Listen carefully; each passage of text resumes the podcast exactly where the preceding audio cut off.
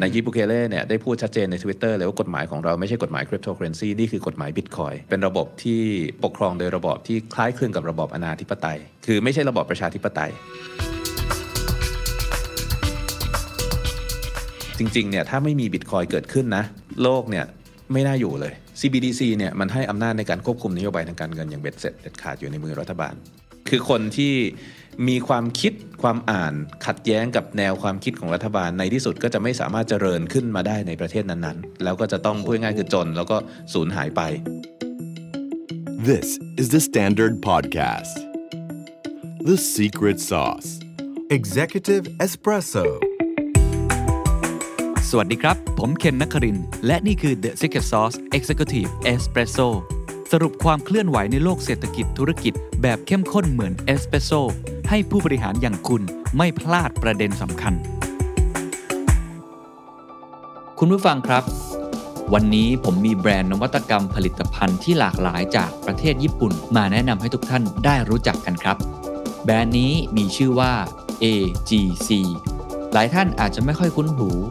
แต่จริง ๆ แล้ว ผลิตภัณฑ์จำนวนมากของ AGC อยู่ใกล้ตัวทุกท่านมากกว่าที่คิดครับ เขาเป็นส่วนหนึ่งของสินค้าที่ใช้ในบ้านมากมาย ไม่ว่าจะเป็นสบู่ ผงซักฟอกไปจนถึงกระจกรถยนต์ กระจกบนอาคารระฟ้า รวมไปถึงนวัตกรรมใกล้ตัว อย่างเช่น กระจกในโทรศัพท์มือถือ เพราะ AGC คือหนึ่งในผู้นำด้านการผลิตกระจก เคมีพันธ์ และนวัตกรรมเทคโนโลยีขั้นสูงมายาวนานกว่า 100 ปี ตอบโจทย์ไลฟ์สไตล์ของคู่ค้าทุกกลุ่ม ทั้งระดับอุตสาหกรรมผู้ผลิตและผู้บริโภคทั่วไป ใส่ใจเรื่อง building a better future for coming generation ดำเนินธุรกิจเพื่อสร้างความยั่งยืนให้แก่คนรุ่นต่อไป เหมือนอย่างแบรนด์ statement ที่บอกไว้ครับว่า your dreams our challenge ทุกนวัตกรรม พื่อทุกฝันที่เป็นไปได้ AGC Magic for Life สนใจรายละเอียดเพิ่มเติมที่ www.agc.com/en เอลซาวาดอร์นะครับกลายเป็นประเทศแรกในโลกที่อนุญาตให้ใช้บิตคอยที่เรียกว่า legal tender ก็คือชำระหนี้ตามกฎหมายเป็นที่เรียบร้อยแล้วนะครับ แรงกระเพื่อมตรงนี้ ส่งผลอย่างไรต่อตลาดของบิตคอยและประเทศอื่นๆเนี่ยเขาจะดำเนินการใช้ต่อเนื่องจากตัวเอลซาวดอร์มากน้อยแค่ไหน อะไรคือข้อเท็จจริงเงื่อนไข pain point ที่ทำให้รัฐบาลเอลซาวดอร์กล้าที่จะใช้บิตคอยแบบนี้นะครับ รวมทั้งตอนที่เขาใช้ไปจริง ๆ แล้วกลไกวิธีการ implement ของเขาเนี่ยมันเป็นอย่างไรน่าสนใจอย่างไร รวมทั้งประเทศไทยเองครับจะเรียนรู้อะไรได้ จากเรื่องนี้บ้างน่าสนใจมากๆนะครับกับปรากฏการณ์นี้นะครับผมได้พูดคุยกับบุคคลที่หลายท่านเรียกร้องมาเยอะที่สุดคนหนึ่งนะครับ ก็คืออาจารย์ตั้มพิริยะสัมพันธารักษ์ครับ ท่านเป็นผู้เชี่ยวชาญบิตคอยที่สุดคนหนึ่งของประเทศไทยบางคนบอกว่าเป็นอันดับหนึ่งเลยด้วยซ้ำแล้วก็ยังจัดรายการนะครับ สอนหนังสืออยู่ใน YouTube ที่ชื่อว่า c h a l o k com ด้วยนะครับ ลองไปฟังอาจารย์ตั้มกันครับ ตอนนี้ยาวๆไปชั่วโมงกว่าๆแต่รับรองว่าเต็มอิ่ม แล้วก็อาจารย์ตั้มนี่เสียงเพราะมากนะครับ ผมว่าก็คงจะต้องเริ่มด้วยปรากฏการณ์ของไอเอลซาวาดอร์ที่สร้างประวัติศาสตร์เป็นประเทศแรกนะครับ ที่ให้ใช้บิตคอยคำว่าเอ่อชำระหนี้เนาะได้ตามกฎหมาย หลายคนครับก็ตื่นเต้นมากนะครับ แล้วก็เราก็เห็นประเทศอื่นๆ เริ่มตามมามีเรื่องของแนวโน้มอะไรต่างๆเนี่ยสำหรับอาจารย์ตั้มมันมีนัยยะอะไรบ้างครับกับการที่ประเทศหนึ่งประกาศลักษณะแบบนี้ครับ จริงๆต้องบอกว่าเป็นปรากฏการณ์ที่ที่น่าจับตามองมากนะครับ คือตลอด 12 ปีของ Bitcoin ตั้งแต่จุดเริ่มต้นของมันวันที่ 3 มกราคมปี 2009 เนี่ยนะฮะมาจนถึงปัจจุบันเนี่ยเขาเรียกว่าหลักการของ Bitcoin เนี่ยมันถูกออกแบบมาเป็นเงินนะถูกออกแบบมาให้ใช้งานเป็นเงิน เป็นเงินที่เรียกว่าเป็นเงินเงินที่ไม่มี counterparty risk นะฮะเงินที่เป็นเงินเขาเรียกว่าเป็น high power money หรือว่าเป็นเป็นเงินจริง ๆ นั่นเองคือไม่ต้องมีอะไรแบ็กหลังนะครับด้วยระบบที่ออกแบบมาให้มันมีการตรวจสอบ มีการเเช็คกันเอง และมีปริมาณที่ที่จำกัดเนี่ยแต่ว่าถึงกระนั้นก็ตาม ตลอด 12 ปีที่ผ่านมาคือไม่มีที่ไหนยอมรับว่ามันเป็นเงินถูกไหมฮะประเทศต่างแต่ละประเทศไม่มีประเทศไหนยอมรับนะครับผมจำได้ว่าผมเคยมีโอกาสได้ได้พูดบนเวทีของทางกรตเราเนี่ยผมก็เรียกบิตคอยว่าเงิน คือเราก็พูดติดปากก็มีทางแบงก์ชาติติดต่อมาว่า ใช้คำว่าเงินไม่ได้นะฮะเออซึ่งซึ่งผมก็เผลอต้องบอกว่าเผลอแล้วกันนะเผลอเผลอตอบกลับไปว่านั่นเป็นปัญหาของแบงก์ชาติไม่ใช่ปัญหาของผม แต่ว่า ก็ต้องขอโทษทางแบงค์ชาติด้วยนะฮะไม่ไม่ได้หมายความอะไรในทางลบนะคือหมายถึงว่าเราเข้าใจว่าแบงค์ชาติเรียกว่าเงินไม่ได้ เพราะว่ามันมีเรื่องของกฎหมายเรื่องข้อกฎหมาย แต่พอดีเราเป็นคน individual เนาะเราเราเรียกอะไรก็ได้นะฮะถ้าเราเข้าใจบิตคอยลึกๆ จริง ๆ เลยถึงหลักการของมันถึงโค้ดของมันเราจะเข้าใจว่ามันเป็นเงินได้อย่างไร แต่ว่าความยอมรับว่ามันเป็นเงินเนี่ยในโดยเฉพาะในระดับประเทศเนี่ยต้องบอกว่าอันนี้เป็นครั้งแรกที่เราได้เห็นในลักษณะของการเป็นเงินในระดับถึงขนาด legal tender เลย จริง ๆ ก่อนหน้าเอลซาวาดอร์เนี่ยมีการรองรับบิตคอยในฐานะของเงินมาแล้วนะฮะที่เราเรียกว่าเป็น legal currency หรือ legal money การรองรับในลักษณะนั้นเนี่ยจะคล้ายๆกับ foreign currency ก็คือว่าเหมือนกับคุณเอาดอลลาร์มาใช้ในประเทศไทย เหมือนกับคุณเอายูโรไปใช้ในญี่ปุ่นเงี้ยนะฮะสิ่งเหล่านั้นเนี่ยสินค้าเหล่านั้นเขาไม่ได้มองเป็นสินทรัพย์แต่มองเป็นเงิน เพราะฉะนั้นเนี่ยเวลาเราใช้แลกเปลี่ยนใช้จับจ่ายใช้สอยเนี่ยมันก็จะไม่มีเรื่องของพวกภาษี capital gain tax ไม่มีอะไร แต่ว่าในขณะเดียวกันเนี่ยมันยังไม่เคยอยู่ในลักษณะของ legal tender แปลว่าถ้าผมอยากจะใช้บิตคอยผมไปญี่ปุ่น ญี่ปุ่นเนี่ยเป็นประเทศแรกๆเลยที่รับบิตคอยเป็น legal currency นะฮะสืบเนื่องมาจากคดีของทาง Mt. Gox เราจะเห็น Big Camera ประกาศรับบิตคอยเป็นบริษัทแรกๆเลยมั้งที่เป็น consumer good product นะครับแต่ว่าผมไปญี่ปุ่นผมไม่สามารถจ่ายบิตคอยตามร้านทั่วไปได้นะ เพราะว่าเขาก็ยังสามารถปฏิเสธได้อยู่ว่าเขาไม่รู้จักเขาไม่เข้าใจราคาผันผวนไม่รับนะฮะ แต่ว่าถ้าประกาศถึงลักษณะเป็น legal tender เนี่ยแปลว่าในประเทศที่อยู่ภายใต้กรอบกฎหมายนั้นเนี่ยจำเป็นที่จะต้องรับบิตคอยนะฮะเมื่อลูกค้าต้องการที่จะชำระเงินเป็นบิตคอยเขาไม่สามารถปฏิเสธได้ เนื่องจากว่ามีกฎหมายคุ้มครองเป็น legal tender เพราะฉะนั้นเนี่ยต้องบอกว่าอันนี้เป็นปรากฏการณ์ที่ที่เรียกว่าเป็นก้าวหนึ่งของบิตคอยที่สำคัญ แต่เป็นก้าวที่ควรจะเกิดขึ้นก้าวที่ควรจะเป็นหรือเปล่าเนี่ยอันนั้นเป็นเป็นเรื่องที่เราต้องตั้งคำถาม จำได้ว่าวันที่แจ็คมาเลอร์ประกาศที่งาน Bitcoin Conference 2021 เป็นเป็นวันที่คนตื่นเต้นกันทั้งโลกเลยนะผมผมแปลบทความทันทีเลยแปลจำได้ว่าผมผมเขียนบทความแปลคำพูดถอดคำพูดของแจ็คมาเลอร์ทั้งอันเนี่ยแปลไปขนลุกไปน้ำตาซึมไปนะฮะ คือเราก็ caught in the moment นะเราก็หลงไปกับอารมณ์ของช่วงเวลานั้นด้วย แต่พอเรามาอ่านข้อกฎหมายเนี่ยก็มีหลายข้อที่บางทีเราก็ต้องตั้งคำถามกลับมาเหมือนกันว่ามันเหมาะสมมันควรหรือเปล่า ก็เรียกว่าเป็นเป็นการเปลี่ยนแปลงเป็นการพัฒนาสถานะของบิตคอยครั้งสำคัญครั้งหนึ่งแล้วกันนะถึงแม้ว่าจะเป็นครับประเทศเล็ก ๆ ที่มีประชากรแค่ 10 ล้านคน แต่ก็ถือเป็นประเทศแรกครับสิ่งที่ต้องถามต่อก็คือเออจริง ๆ แล้ว pain point ของเอลซาวาดอร์คืออะไรเงื่อนไขของประเทศเขาคืออะไร คืออันนี้ผมว่าน่าสนใจเพราะว่าไม่ใช่ว่าเราจะเหมือนกับเอ่อจับ สมการที่มาใส่ในสมการประเทศไทยประเทศญี่ปุ่นใช่เพราะแต่ละประเทศไม่ได้เลยจะมีจะมี reserve ที่ไม่เหมือนกันเงื่อนไขที่ไม่เหมือนกัน เข้าใจว่าเอลซาวาดอร์เขาก็มีเงื่อนไขบางอย่างที่ทำให้ตัวบิตคอยมันตอบโจทย์ pain point เขาค่อนข้างเยอะครับ ถูกต้องครับผมนะฮะเอ่อมีคำถามถามมาแนวนี้เยอะพอสมควรเหมือนกันที่ที่ได้พูดคุยกันมาในช่วงหลายเดือนที่ผ่านมาคือว่าเอ๊ะแล้วประเทศไทยควรจะประกาศแบบนี้หรือเปล่า ผมก็ต้องบอกว่าส่วนตัวผมผมไม่เห็นภาพนั้นนะอย่างน้อยก็ในระยะสั้นเนี่ยผมไม่เห็นภาพนั้นเลยนะฮะเพราะว่า ปัญหาที่เกิดขึ้นในประเทศที่เอลซาวาดอร์เลือกใช้บิตคอยเป็นแนวทางการแก้ไขปัญหาเนี่ยมันเป็นปัญหาที่แทบจะไม่ได้เกิดในประเทศเรา คือเอลซาวาดอร์เนี่ยเป็นประเทศที่หลังจากสงครามกลางเมืองในช่วงปี 70 มาจนถึงปัจจุบันเนี่ยประเทศเขาก็อยู่ในสภาวะที่เรียกว่าเป็นเป็นเรียกว่ารัฐล้มเหลวก็ได้ สกุลเงินของเขาเนี่ยล้มเหลวไปนานแล้วนะครับเกิด hyperinflation จนมันหมดค่าสิ้นค่าไป รัฐบาลต้องประกาศให้ใช้ดอลลาร์เป็นสกุลเงินหลักเป็น legal tender มาหลายสิบปีแล้ว เพราะฉะนั้นเนี่ยเอลซาวาดอร์เป็นประเทศที่เรียกได้ว่า effectively คือไม่มีสกุลเงินเป็นของตัวเอง เขาใช้เงินดอลลาร์ US dollarเพียงแต่ว่าพอเขาใช้ US ดอลลาร์สิ่งที่ตามมาคืออะไร ก็คือว่าประเทศเขาเนี่ยก็จะไม่มีอำนาจนะฮะในการควบคุมนโยบายทางการเงินเลยถูกไหมฮะเพราะว่าเขาไม่สามารถควบคุมสกุลเงินของตัวเองได้ อัตราแลกเปลี่ยนอะไรต่ออะไรมันอยู่นอกเหนือการควบคุมเขาหมดนะครับมันไปอยู่ภายใต้การควบคุมของเฟดของสหรัฐทั้งหมดเลย ก็ทำให้ประเทศเขาก็เรียกว่าต้องตกเป็นเบี้ยล่างสหรัฐ พอสมควรเลยในการดีลลิ่งต่างๆ ทั้งด้านการค้าต่างๆ นานารายได้อันหนึงเลยที่เป็น GDP 30-40%ของเอลซาวาดอร์เนี่ยมาจากเงินที่ผู้คนที่ประชาชนเอลซาวาดอร์ที่เรียกว่าหนีไปอยู่ต่างประเทศกันเนี่ยส่งเงินกลับเข้ามาที่บ้านนะครับไปทำงานส่วนใหญ่ก็ไปทำงานอยู่ในสหรัฐอเมริกาทำงานในธุรกิจต่างๆ ใน sector ต่างๆ แล้วก็ส่งเงินกลับมาที่ครอบครัวในในเอลซาวาดอร์อยู่เรื่อยๆ นับเป็นประมาณ 30-40%ของ GDP ซึ่งถือว่าเป็นยอดเงินที่ใหญ่มากๆ แต่ในขณะเดียวกันยอดเงินตรงนี้เนี่ยนอกเหนือจากเขาไม่มีทางที่จะควบคุมในเรื่องของอัตราแลกเปลี่ยนหรืออะไรต่ออะไรได้แล้วนะประเทศเนี่ยในส่วนของ reserve ในอะไรต่ออะไรก็ต้องตกเป็นเบี้ยล่างภายใต้การควบคุม US ทั้งหมด นอกจากนั้นยังมีตัวกลางอีกมากมายมหาศาลนะครับตัวกลางที่เข้ามาเกี่ยวข้องด้านการส่งเงินกลับเข้าประเทศแล้วกัน ปกติในยเวลาส่งเงินกลับเข้าประเทศเนี่ยเราจะทำผ่านพวกธนาคาร อย่างเช่น Western Union อย่างอะไรต่ออะไรพวกนี้ แต่การส่งเงินกลับเนี่ยถ้าส่งเป็นก้อนใหญ่ๆ โอเค มันไม่ได้มีปัญหามากนัก ต้นทุนมันไม่ได้สูงนัก แต่ว่าคนเอลซาวาดอร์เวลาเขาส่งเงินกลับหาครอบครัวเนี่ยบางทีเขาส่งรายสัปดาห์ส่งรายวัน บางทีส่งมา 10 เหรียญ20 เหรียญมันเป็นเงินที่ไม่ได้เยอะมาก บางทีเขาส่งมา 10 เหรียญเนี่ยเขาจะโดนถ้าถ้าส่งผ่าน Western Union รู้สึกเขาจะโดน 18 เหรียญมั้งนะฮะซึ่งแปลว่าถ้าเขาส่งสัก 50 เหรียญนี่ก็โดนไปเยอะแล้วนะฮะขั้นต่ำขั้นต่ำพอสูงกว่านั้นก็จะคิดเป็นเปอร์เซ็นต์แปลว่าเงินที่ประชาชนเขาไปทำงาน เอาหยาดเหงื่อแรงงานแลกเงินกลับมาเนี่ยนะฮะ เขาจะต้องเสียค่าฟรีขั้นแรกเลยคือการเอาเงินนั้นเนี่ยเข้าสู่ระบบอะไรบางอย่างที่เขาสามารถส่งได้ บางทีเขาต้องไปใช้บริการพวกตัวกลางคืออาจจะเป็นในหน้าแรงงานทั้งหลาย ตรงนี้เนี่ยเขาจะเก็บหัวคิวไปแล้ว พอเก็บเสร็จปุ๊บในหน้าพวกนี้ก็ต้องไปจ่ายค่า remittance fee ในการส่งเงินข้ามประเทศอีก ซึ่งก็มาเก็บกับผู้ผู้ส่งเงินอีกกลายเป็นว่าเงินเขาถูกเก็บไปประมาณ 40-50%เพราะฉะนั้นถ้าเรามาทำตัวเลขตรงนี้เราจะเห็นว่าเงินที่ไหลเข้าเอลซาวาดอร์จากสหรัฐอเมริกาหรือจากประเทศอื่นๆเนี่ยนะฮะ ถูกตัวกลางทั้งหลายเนี่ยเรียกว่าดักกินไปประมาณ 40-50%เลย อันนี้เป็นที่มาสำคัญข้อหนึ่งเลยของการที่เขาเลือกที่จะ implement Bitcoin คือเอลซาวาดอร์ไม่สามารถกลับไปใช้สกุลเงินของตัวเองได้ อันนี้เป็นสิ่งหนึ่งที่มีหลายรัฐบาลพยายามจะทำแต่สิ่งที่เกิดขึ้นคือ อาจจะด้วยความ corrupt ของรัฐบาลเองนะฮะ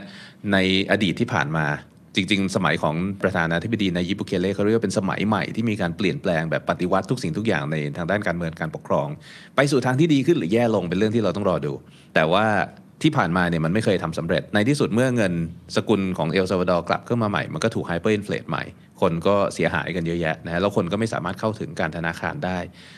เพราะฉะนั้นทางออกทางหนึ่งก็คือว่าเอลซาวาดอร์เลยเลือกใช้เงินที่เรียกว่าไม่มีตัวกลาง ก็คือเปลี่ยนไปใช้สกุลเงินบิตคอย การที่เขาเปลี่ยนไปใช้บิตคอยเนี่ยสิ่งหนึ่งที่เขาได้เลยคือความสามารถในการควบคุมนโยบายทางการเงินเขาไม่ได้ได้ แต่ว่าอย่างน้อยเขาเอาออกมาจากมือของประเทศเพื่อนบ้านนะฮะตอนนี้นโยบายการเงินของเขาเนี่ยไม่ได้ขึ้นอยู่กับประเทศใดประเทศหนึ่งในโลกนี้นโยบายการเงินของเขาถูกควบคุมโดย node ทั้งหมดที่ run บิตคอยซึ่งมีจำนวนเป็นแสนๆ node กระจายอยู่ทั่วโลกโดยไม่รู้จักกัน เป็นนโยบายการเงินที่มั่นคงเปลี่ยนแปลงไม่มีทางถูกแทรกแซงได้นะครับก็เรียกว่าแฟร์คืออย่างน้อยเนี่ยควบคุมไม่ได้แต่แฟร์ สองระบบบิตคอยเนี่ยเป็นระบบที่ไม่มีคำว่าพรมแดน คือการส่งเงินในระบบของบิตคอยมันไม่สำคัญว่าคุณอยู่ประเทศไหน ตราบใดที่คุณสามารถส่งข้อความถึงกันได้ คุณสามารถส่งเงินให้กันได้ โดยที่ไม่ได้มีตัวไม่จำเป็นต้องมีตัวกลาง การใช้งานบิตคอย on-chain transaction อาจจะมีค่าใช้จ่ายที่สูงอยู่บ้าง ซึ่งตอนนี้จริงๆก็ไม่ได้สูงเลย แต่สิ่งที่เอลซาวาดอร์นำมาใช้เนี่ยคือการใช้จ่ายบิตคอยผ่านสิ่งที่เรียกว่า Lightning Network หรือเป็นการพัฒนาที่เขาเรียกว่า Layer 2 ของบิตคอยด้วย ซึ่งมีค่าใช้จ่ายต่ำมากๆ แทบจะฟรีนะฮะแล้วสามารถส่งเงินได้ทันที สิ่งที่เกิดขึ้นคือคนเอลซาวาดอร์ก็จะสามารถส่งเงินกลับเข้าประเทศได้ โดยไม่ต้องผ่านตัวกลางใด ๆ โดยไม่มีค่าใช้จ่ายใด ๆ ส่งปุ๊บได้ปั๊บนะฮะเขายังติดอยู่ส่วนหนึ่งคือเขาต้องเอาเงินเขาเนี่ยไปเปลี่ยนเป็นอาจจะเปลี่ยนเป็นบิตคอยเข้า wallet หรือเข้าบัญชีธนาคารให้ได้ก่อนในอเมริกา แต่ว่าในอเมริกาจริงๆมีช่องทางเหล่านี้เยอะมากๆนะฮะไม่ว่าจะเป็นการซื้อขายแบบ P2P ผ่าน tax pool ผ่านอะไรต่ออะไรพวกนี้ ซึ่งก็เป็นช่องทางที่มีค่าฟรีค่อนข้างต่ำพอได้แล้วเนี่ยเขาก็จะมี wallet ที่เป็น lightning wallet เขาก็สามารถที่จะส่งเงินกลับหาครอบครัวได้เลยเหมือนกับอยู่ด้วยกันเลยด้วยซ้ำเหมือนอยู่ในประเทศเดียวกัน สิ่งที่ตรงนี้จะทำให้เกิดขึ้นคืออย่างน้อยเนี่ยเขาเพิ่ม GDP เขาได้อีกมหาศาลถูกไหมฮะ เราต้องเข้าใจว่า 30%ของ GDP เขามาจาก remittance remittance ก็โดนหักไปประมาณ 50%เพราะฉะนั้นเขาเพิ่มอีกประมาณ 15%เลย GDP นะฮะนี่คือสิ่งที่เขาคาดว่าจะเกิดขึ้นได้ และตรงเนี้ยมันสะท้อนออกมาด้วยด้วยข่าวที่เพิ่งผ่านมาโดยเร็วนี้เองที่ Western Union ออกมาโอดครวญเลย นะครับว่าสิ่งที่เอลซาวาดอร์ทำเนี่ยแย่มากๆ เพราะว่าทำให้เขาสูญเสียรายได้ประมาณ 400 ล้าน US ดอลลาร์ต่อปี 400 ล้าน US ดอลลาร์ที่เขาเอามาจากประชาชนที่เรียกว่าหาเช้ากินค่ำแล้วค่อยส่งเงินมาทีละนิดกลับเข้าประเทศเนี่ยเขาอดได้นะฮะและนี่คือเงินที่ที่คนชาวเอลซาวาดอร์ทั้งหลายเนี่ยมีโอกาสที่จะได้เพิ่มขึ้นละกันนะครับนอกเหนือจากนั้นเนี่ยยังมีปัญหาอีกคือเรื่องของ financial inclusion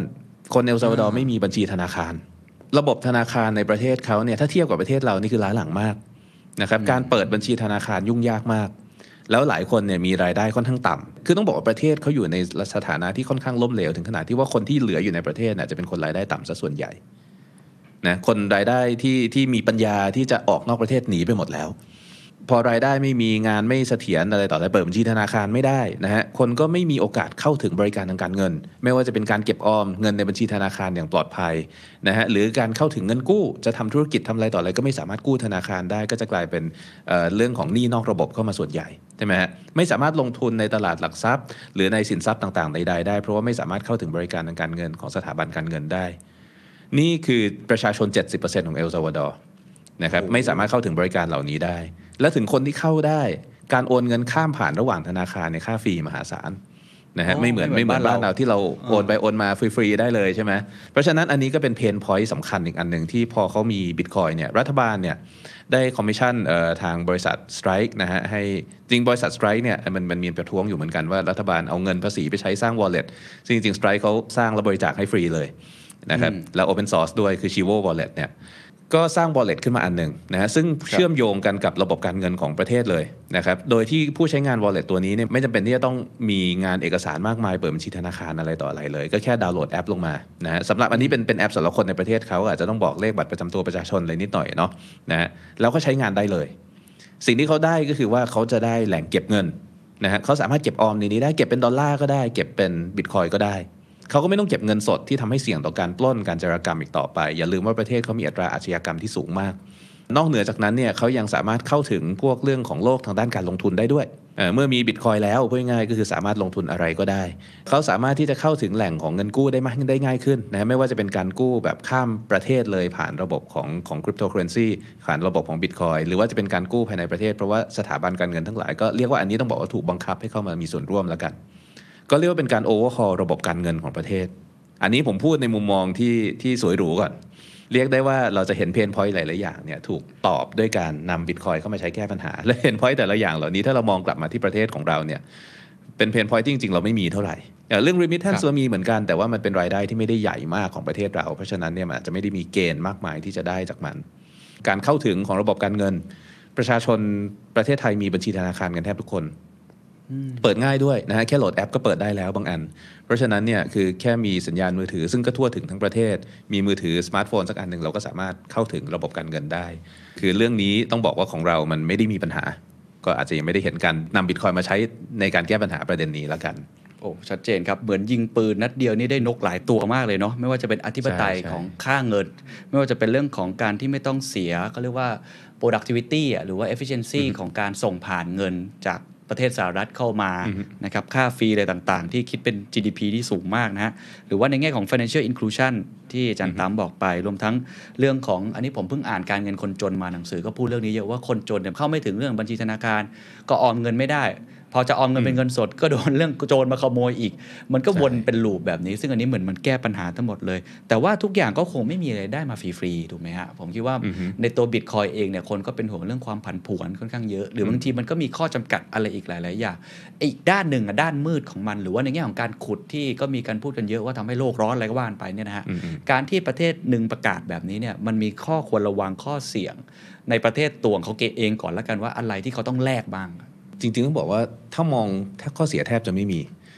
นะฮะเพราะว่ากฎหมายเอ่อกฎหมายบิตคอยที่เขาสร้างขึ้นมาเนี่ยแล้วก็ในส่วนของวิธีการ implement กฎหมายและ implement ตัว Chivo Wallet เนี่ย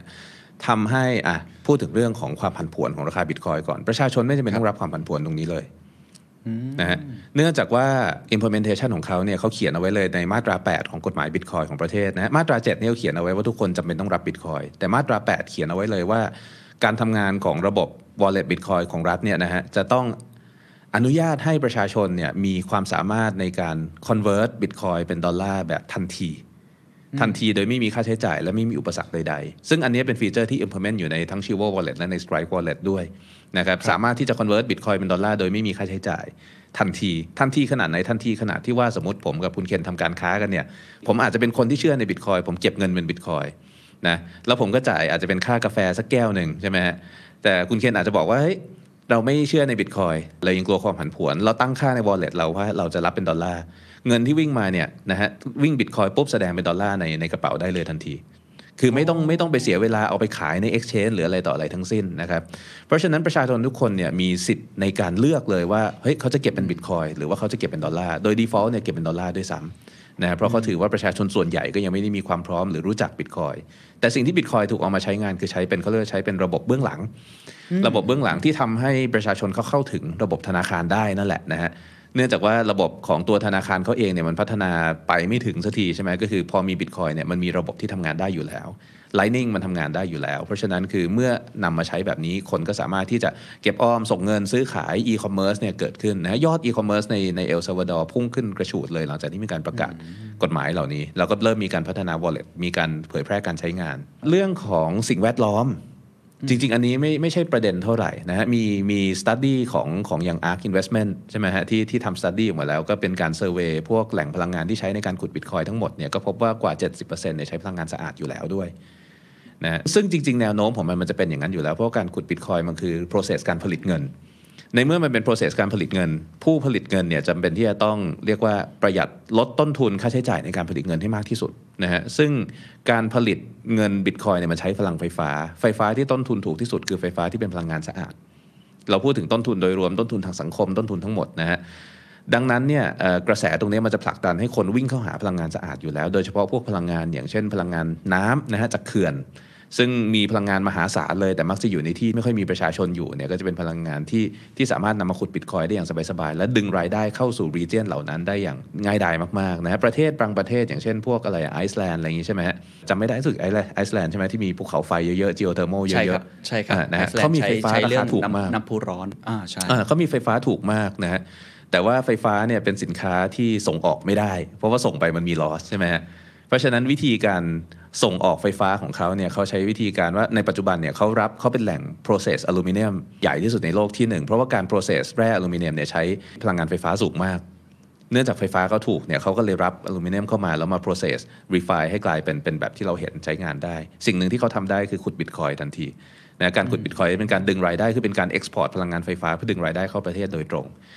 อันนี้เนี่ยต้องบอกว่าในเคสของเอลซัลวาดอร์นะครับรัฐบาลของประธานาธิบดีนายิบบูเคเลลงทุนไปแล้วด้วยนะฮะกับการตั้งโรงผลิตไฟฟ้าพลังงานภูเขาไฟ เพื่อใช้ในการขุดบิตคอยเป็น geothermal นะฮะเพราะว่าที่เอลซาวาดอร์มีภูเขาไฟอยู่ ก็คือใช้พลังงานจากภูเขาไฟในการขุดบิตคอยสะอาดยิ่งกว่าสะอาด และเป็นการดึงรายได้เข้าสู่รัฐเข้าสู่ประเทศทางตรงเลยก็คือว่าเขาก็จะเป็นผู้หนึ่งในการที่ process ธุรกรรมทั้งหมด และช่วยปกป้องบัญชีของบิตคอยให้แข็งแกร่ง โดยการนำเอาพลังงานไฟฟ้าสะอาดเข้ามาใช้ในการขุดเพราะฉะนั้นตรงนั้นก็ไม่ได้มีปัญหาเท่าไหร่นะฮะจริง ๆ ถ้าเรามองเนี่ยด้านมืดจริง ๆ ถ้าถ้าผมมองมันไม่เชิงด้านมืดมันเป็นด้านที่ทำให้เราตะขิดตะขวงใจแล้วกันนะฮะครับคือเรื่องของวิธีการบังคับใช้บิตคอยด้วยกฎหมายมากกว่ายังไงนะฮะบ้างเพราะว่าบิตคอยเนี่ยถูกสร้างขึ้นมาเป็นเป็นเงินเสรีคือบิตคอยเนี่ยเป็นเงินที่ถูกสร้างขึ้นมาโดยมีพื้นฐานของการออกแบบเนี่ยเพื่อต่อต้านเขาเรียกว่าต่อต้านการควบคุม นะฮะต่อต้านการควบคุมโดยรัฐ ต่อต้านการควบคุมโดยธนาคาร โดยระบบธนาคารเซ็นทรัลไลซ์อะไรแบบนั้นอ่านะฮะเพราะฉะนั้นเนี่ยทุกสิ่งทุกอย่างมันถึงต้อง decentralize ทั้งหมดนะครับไม่มีครับศูนย์กลางไม่มีใด ๆ ทั้งสิ้น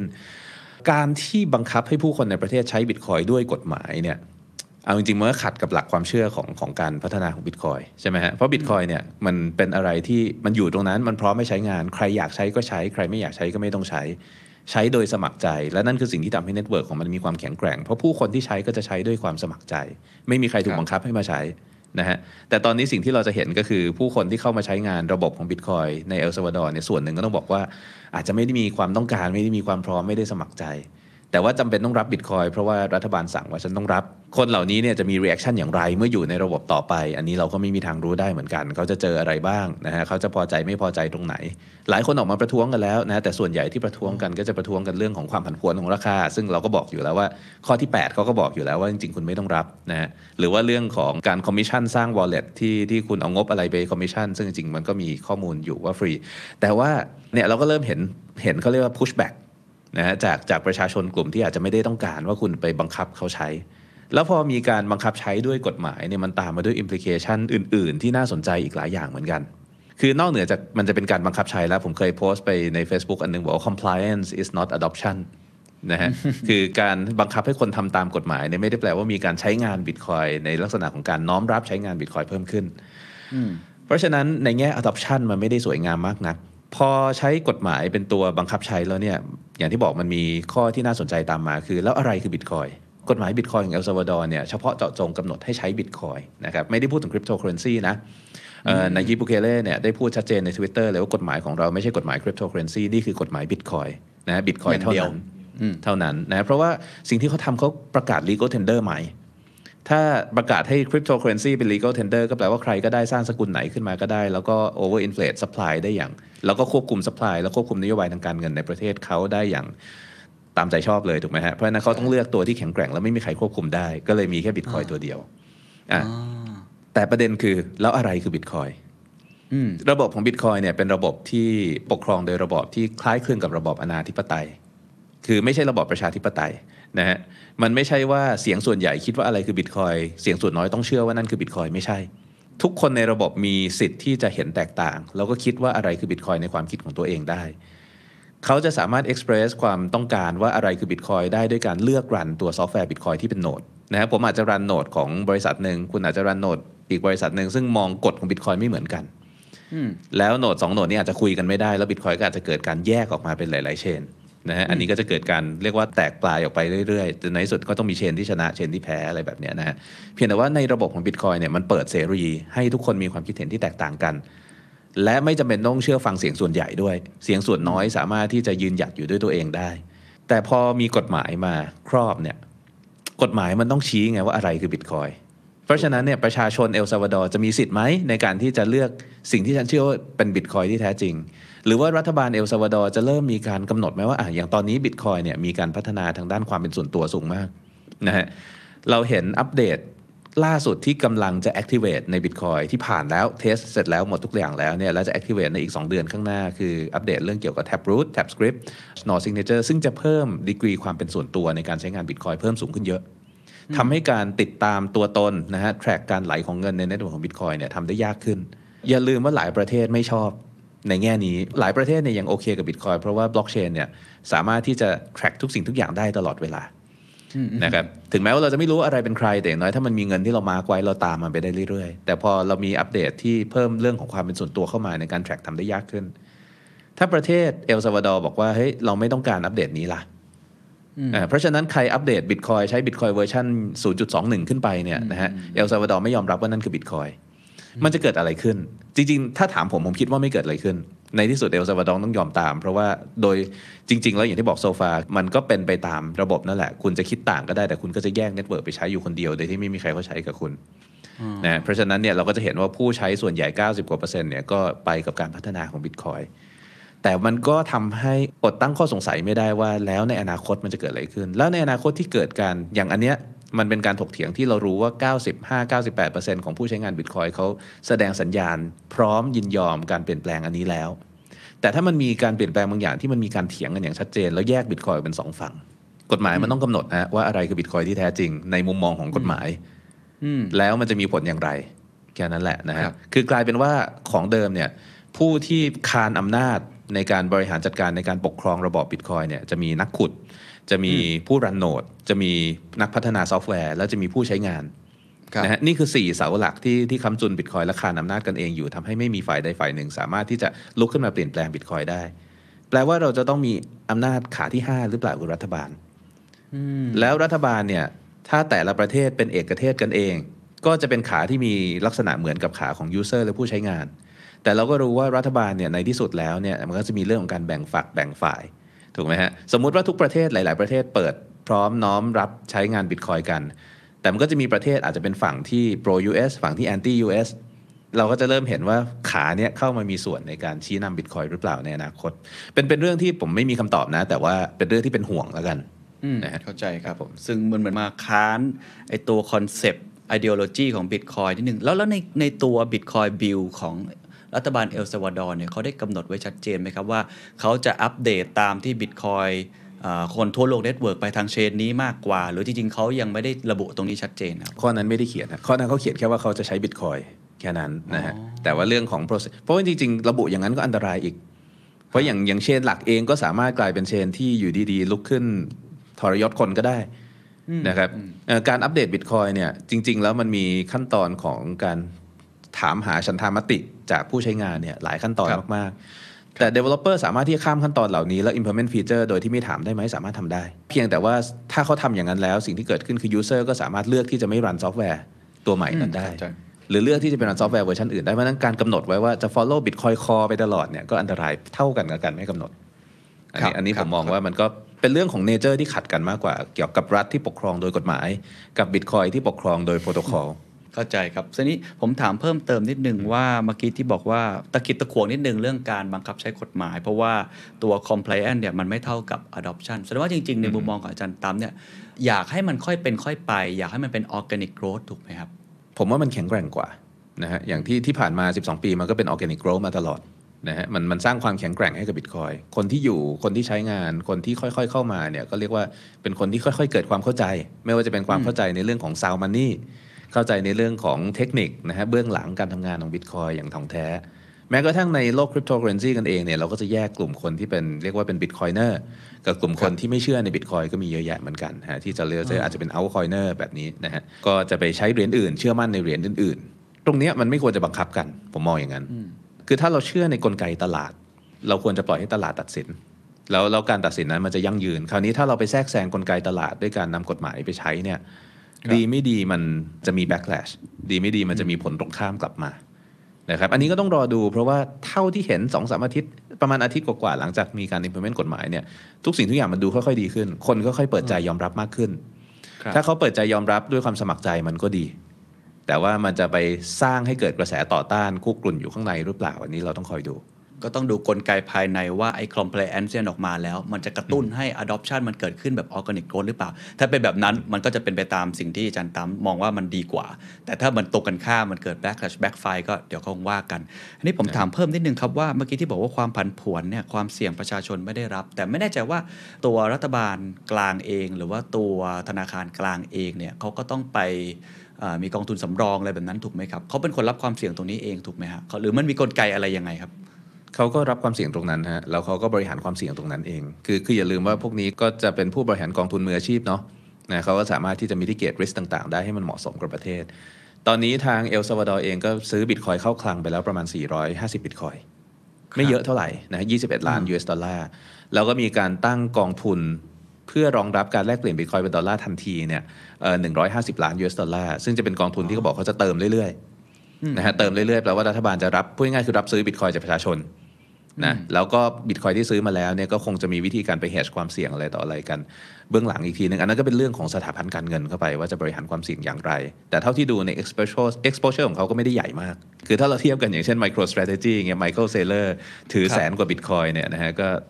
มหาศาลกว่าเยอะเลย แล้วอย่างอย่างอย่างนี้ผมถ้ามีพวก micro strategy หรือพวก corporate ที่ทำ research เนี่ยเราพอเข้าใจได้ว่าบางทีก็เป็นเรื่องของอาความเสี่ยงอะไรต่างๆ ที่เขาต้องแบกรับเอง ผู้ถือหุ้นอะไรก็จัดการกันไปเองใช่ไหมฮะแต่มันพอมันเป็นประเทศเนี่ยอันนี้ความเสี่ยงตรงนี้เขามีการ hedge หรือมีการประกันความเสี่ยงยังไง คือถ้าเป็นประเทศไทยเรา เรามีเรื่องของเงินทุนระหว่างประเทศ แล้วก็ซื้อดอลลาร์ก็เทียบค่าเงินบาทค่าเงินดอลลาร์อะไรกันไปถูกไหมฮะก็ทำให้มันแข็งค่าหรือว่าอ่อนค่ากันไป แต่ถ้าในมุมแบบนั้นเนี่ยเขาเขากลไกของเขาคืออะไรครับ อันนี้ผมไม่ทราบรายละเอียดจริง ๆ แต่ว่าถ้าเรามองจากภาพรวมเดิมทีเนี่ย foreign reserve ของเอลซาวาดอร์น้อยมาก ประเทศเขาแย่หมายว่าก่อนหน้าอ่าอ่าสถานะค่อนข้างย่ำแย่นะฮะหลายสิ่งหลายอย่างในประเทศดีขึ้น ก็ต้องบอกว่าดีขึ้นจริง ๆ ในเชิงตัวเลข หลังจากที่ประธานาธิบดีบุเคเล่ขึ้นมาครองตำแหน่งเมื่อปี 2018 อัตราการเสียชีวิตจากอาชญากรรมจาก 110 คนต่อประชากรแสนคนเนี่ยนะฮะภายใน 3-4 ปีเนี่ยลดลงมาเหลือแค่ไม่ถึง 30 คนไม่ถึง 20 คนโอ้นะอัตราการ ย้ายออกนอกประเทศลดลงอย่างทันทีเหมือนกันนะครับหลาย ๆ อย่างเนี่ยค่อยๆ คนค่อย ๆ ลืมตาอ้าปากขึ้นได้ แต่ว่าก่อนหน้านั้นเนี่ยกว่า 30 ปี3 3 4ทศวรรษก่อนหน้านั้นเนี่ยมันค่อนข้างย่ำแย่พอสมควร เขามีฉายาว่าเป็นประเทศที่อยู่ยากที่สุดในโลกนะเป็นฉายเป็นประเทศที่มีอัตราอาชญากรรมสูงที่สุดในโลก ในก่อนหน้านี้นะฮะซึ่งตอนนี้ก็ค่อย ๆ ที่จะแก้ไขภาพลักษณ์ตรงนั้นไปในช่วง 3-4 ปีที่ผ่านมาอะ ถ้าพูดตรงๆก็คือคนที่ไม่มีอะไรให้เสียเนี่ยตัดสินใจทางด้านการลงทุนมันไม่ยากนะ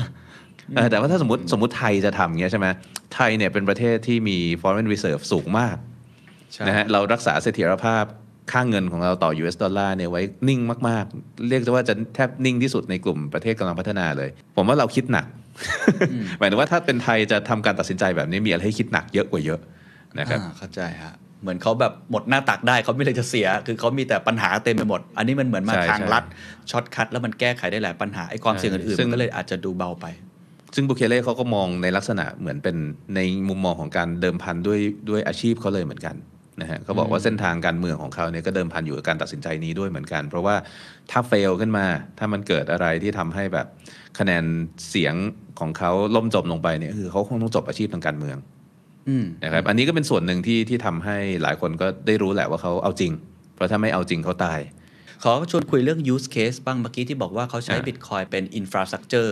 เบื้องหลังซึ่งสำหรับผมเนี่ยมองก็ถือด้วยว่าชาญฉลาดมากนะครับ ในการที่แก้ไขปัญหาเพนพอยต์อื่น ๆ ได้ด้วย แล้วก็ประกันความเสี่ยงอื่น ๆ ได้ด้วยไอ้ use case แบบเนี้ยมันเป็น use case แบบที่เป็นเป้าหมายของ Bitcoin ตั้งแต่เริ่มต้นหรือเปล่า แล้ววิธีการใช้ของเขาเนี่ยอ่าอาจารย์ตามวิเคราะห์ว่ายังไงว่าถ้าประเทศอื่นจะไปทำตามเนี่ยการใช้เป็น infrastructure เบื้องหลังเนี่ยมันดูดู work ไหมเป็นเป็น best practice ได้หรือเปล่าครับผมมองว่าเป็น practice ที่ควรเกิดขึ้นนะฮะเป็นเป็นเป็น argument ที่ผมมีมามานานมากแล้วแหละนะฮะว่าครับ ถ้าพูดตรงๆ คือคุณไม่ควรสร้างเหรียญของตัวเอง คือหลายคนพอพูดถึง cryptocurrency พูดถึง bitcoin เนี่ยก็จะมองว่าโอเค แล้วเราจะสร้างเหรียญของเราอย่างไร เราจะมีบล็อกเชนของเราเองอย่างไร จะเอาบล็อกเชนเทคโนโลยีมาใช้อย่างไร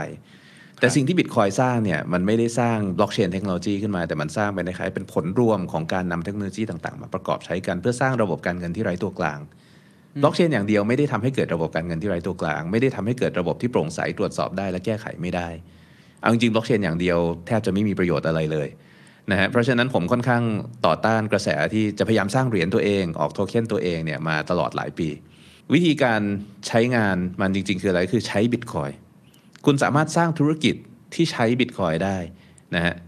และนั่นอะเพียงพอแล้ว เพราะว่าอย่าลืมว่ามันเป็น Product ที่จบในตัวอยู่แล้ว Killer App ของ Blockchain Technology คืออะไรคือ Bitcoin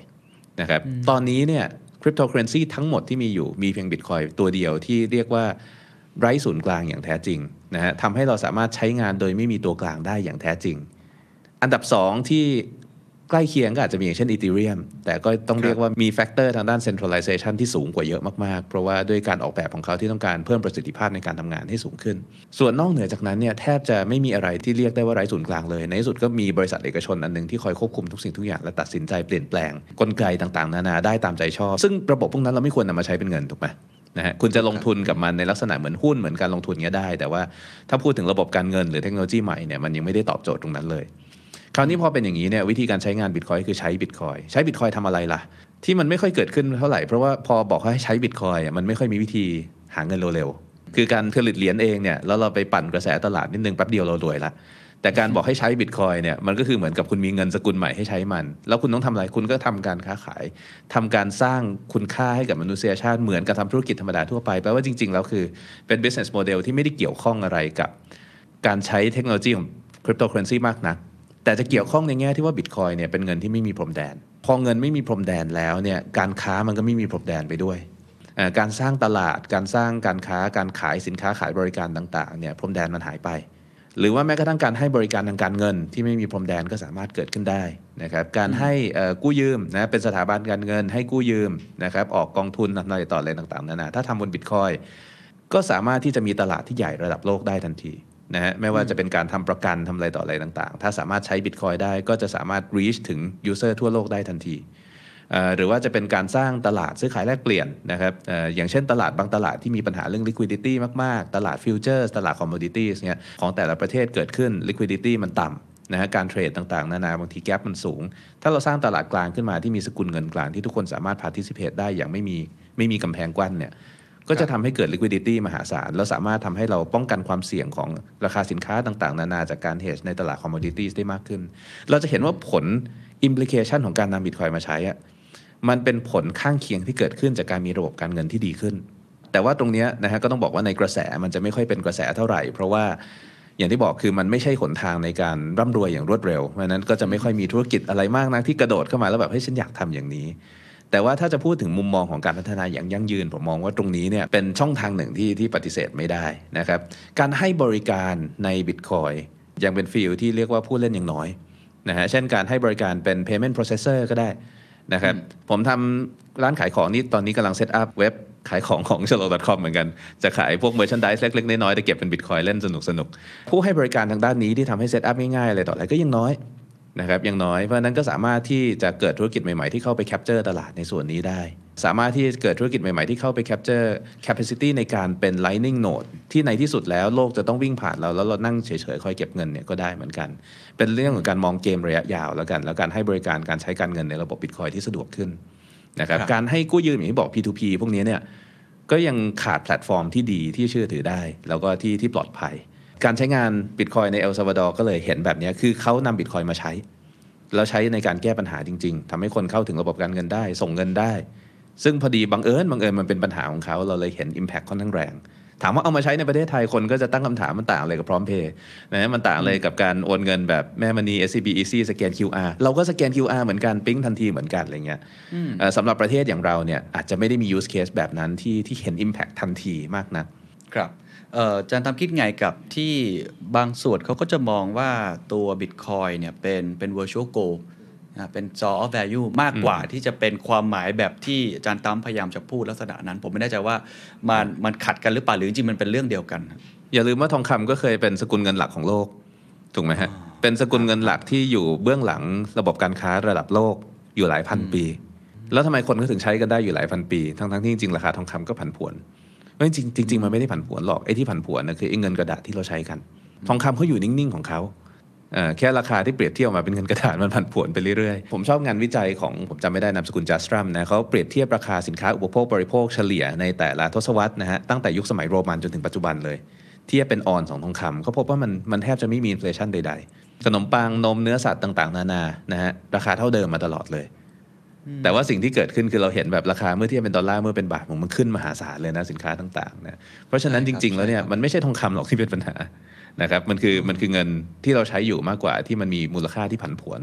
ทำให้ในที่สุดแล้วเนี่ยสินค้าต่างๆ ต้องปรับมูลค่าไปกับมันบิตคอยถูกออกแบบมาเป็นทองคำดิจิทัลฮะ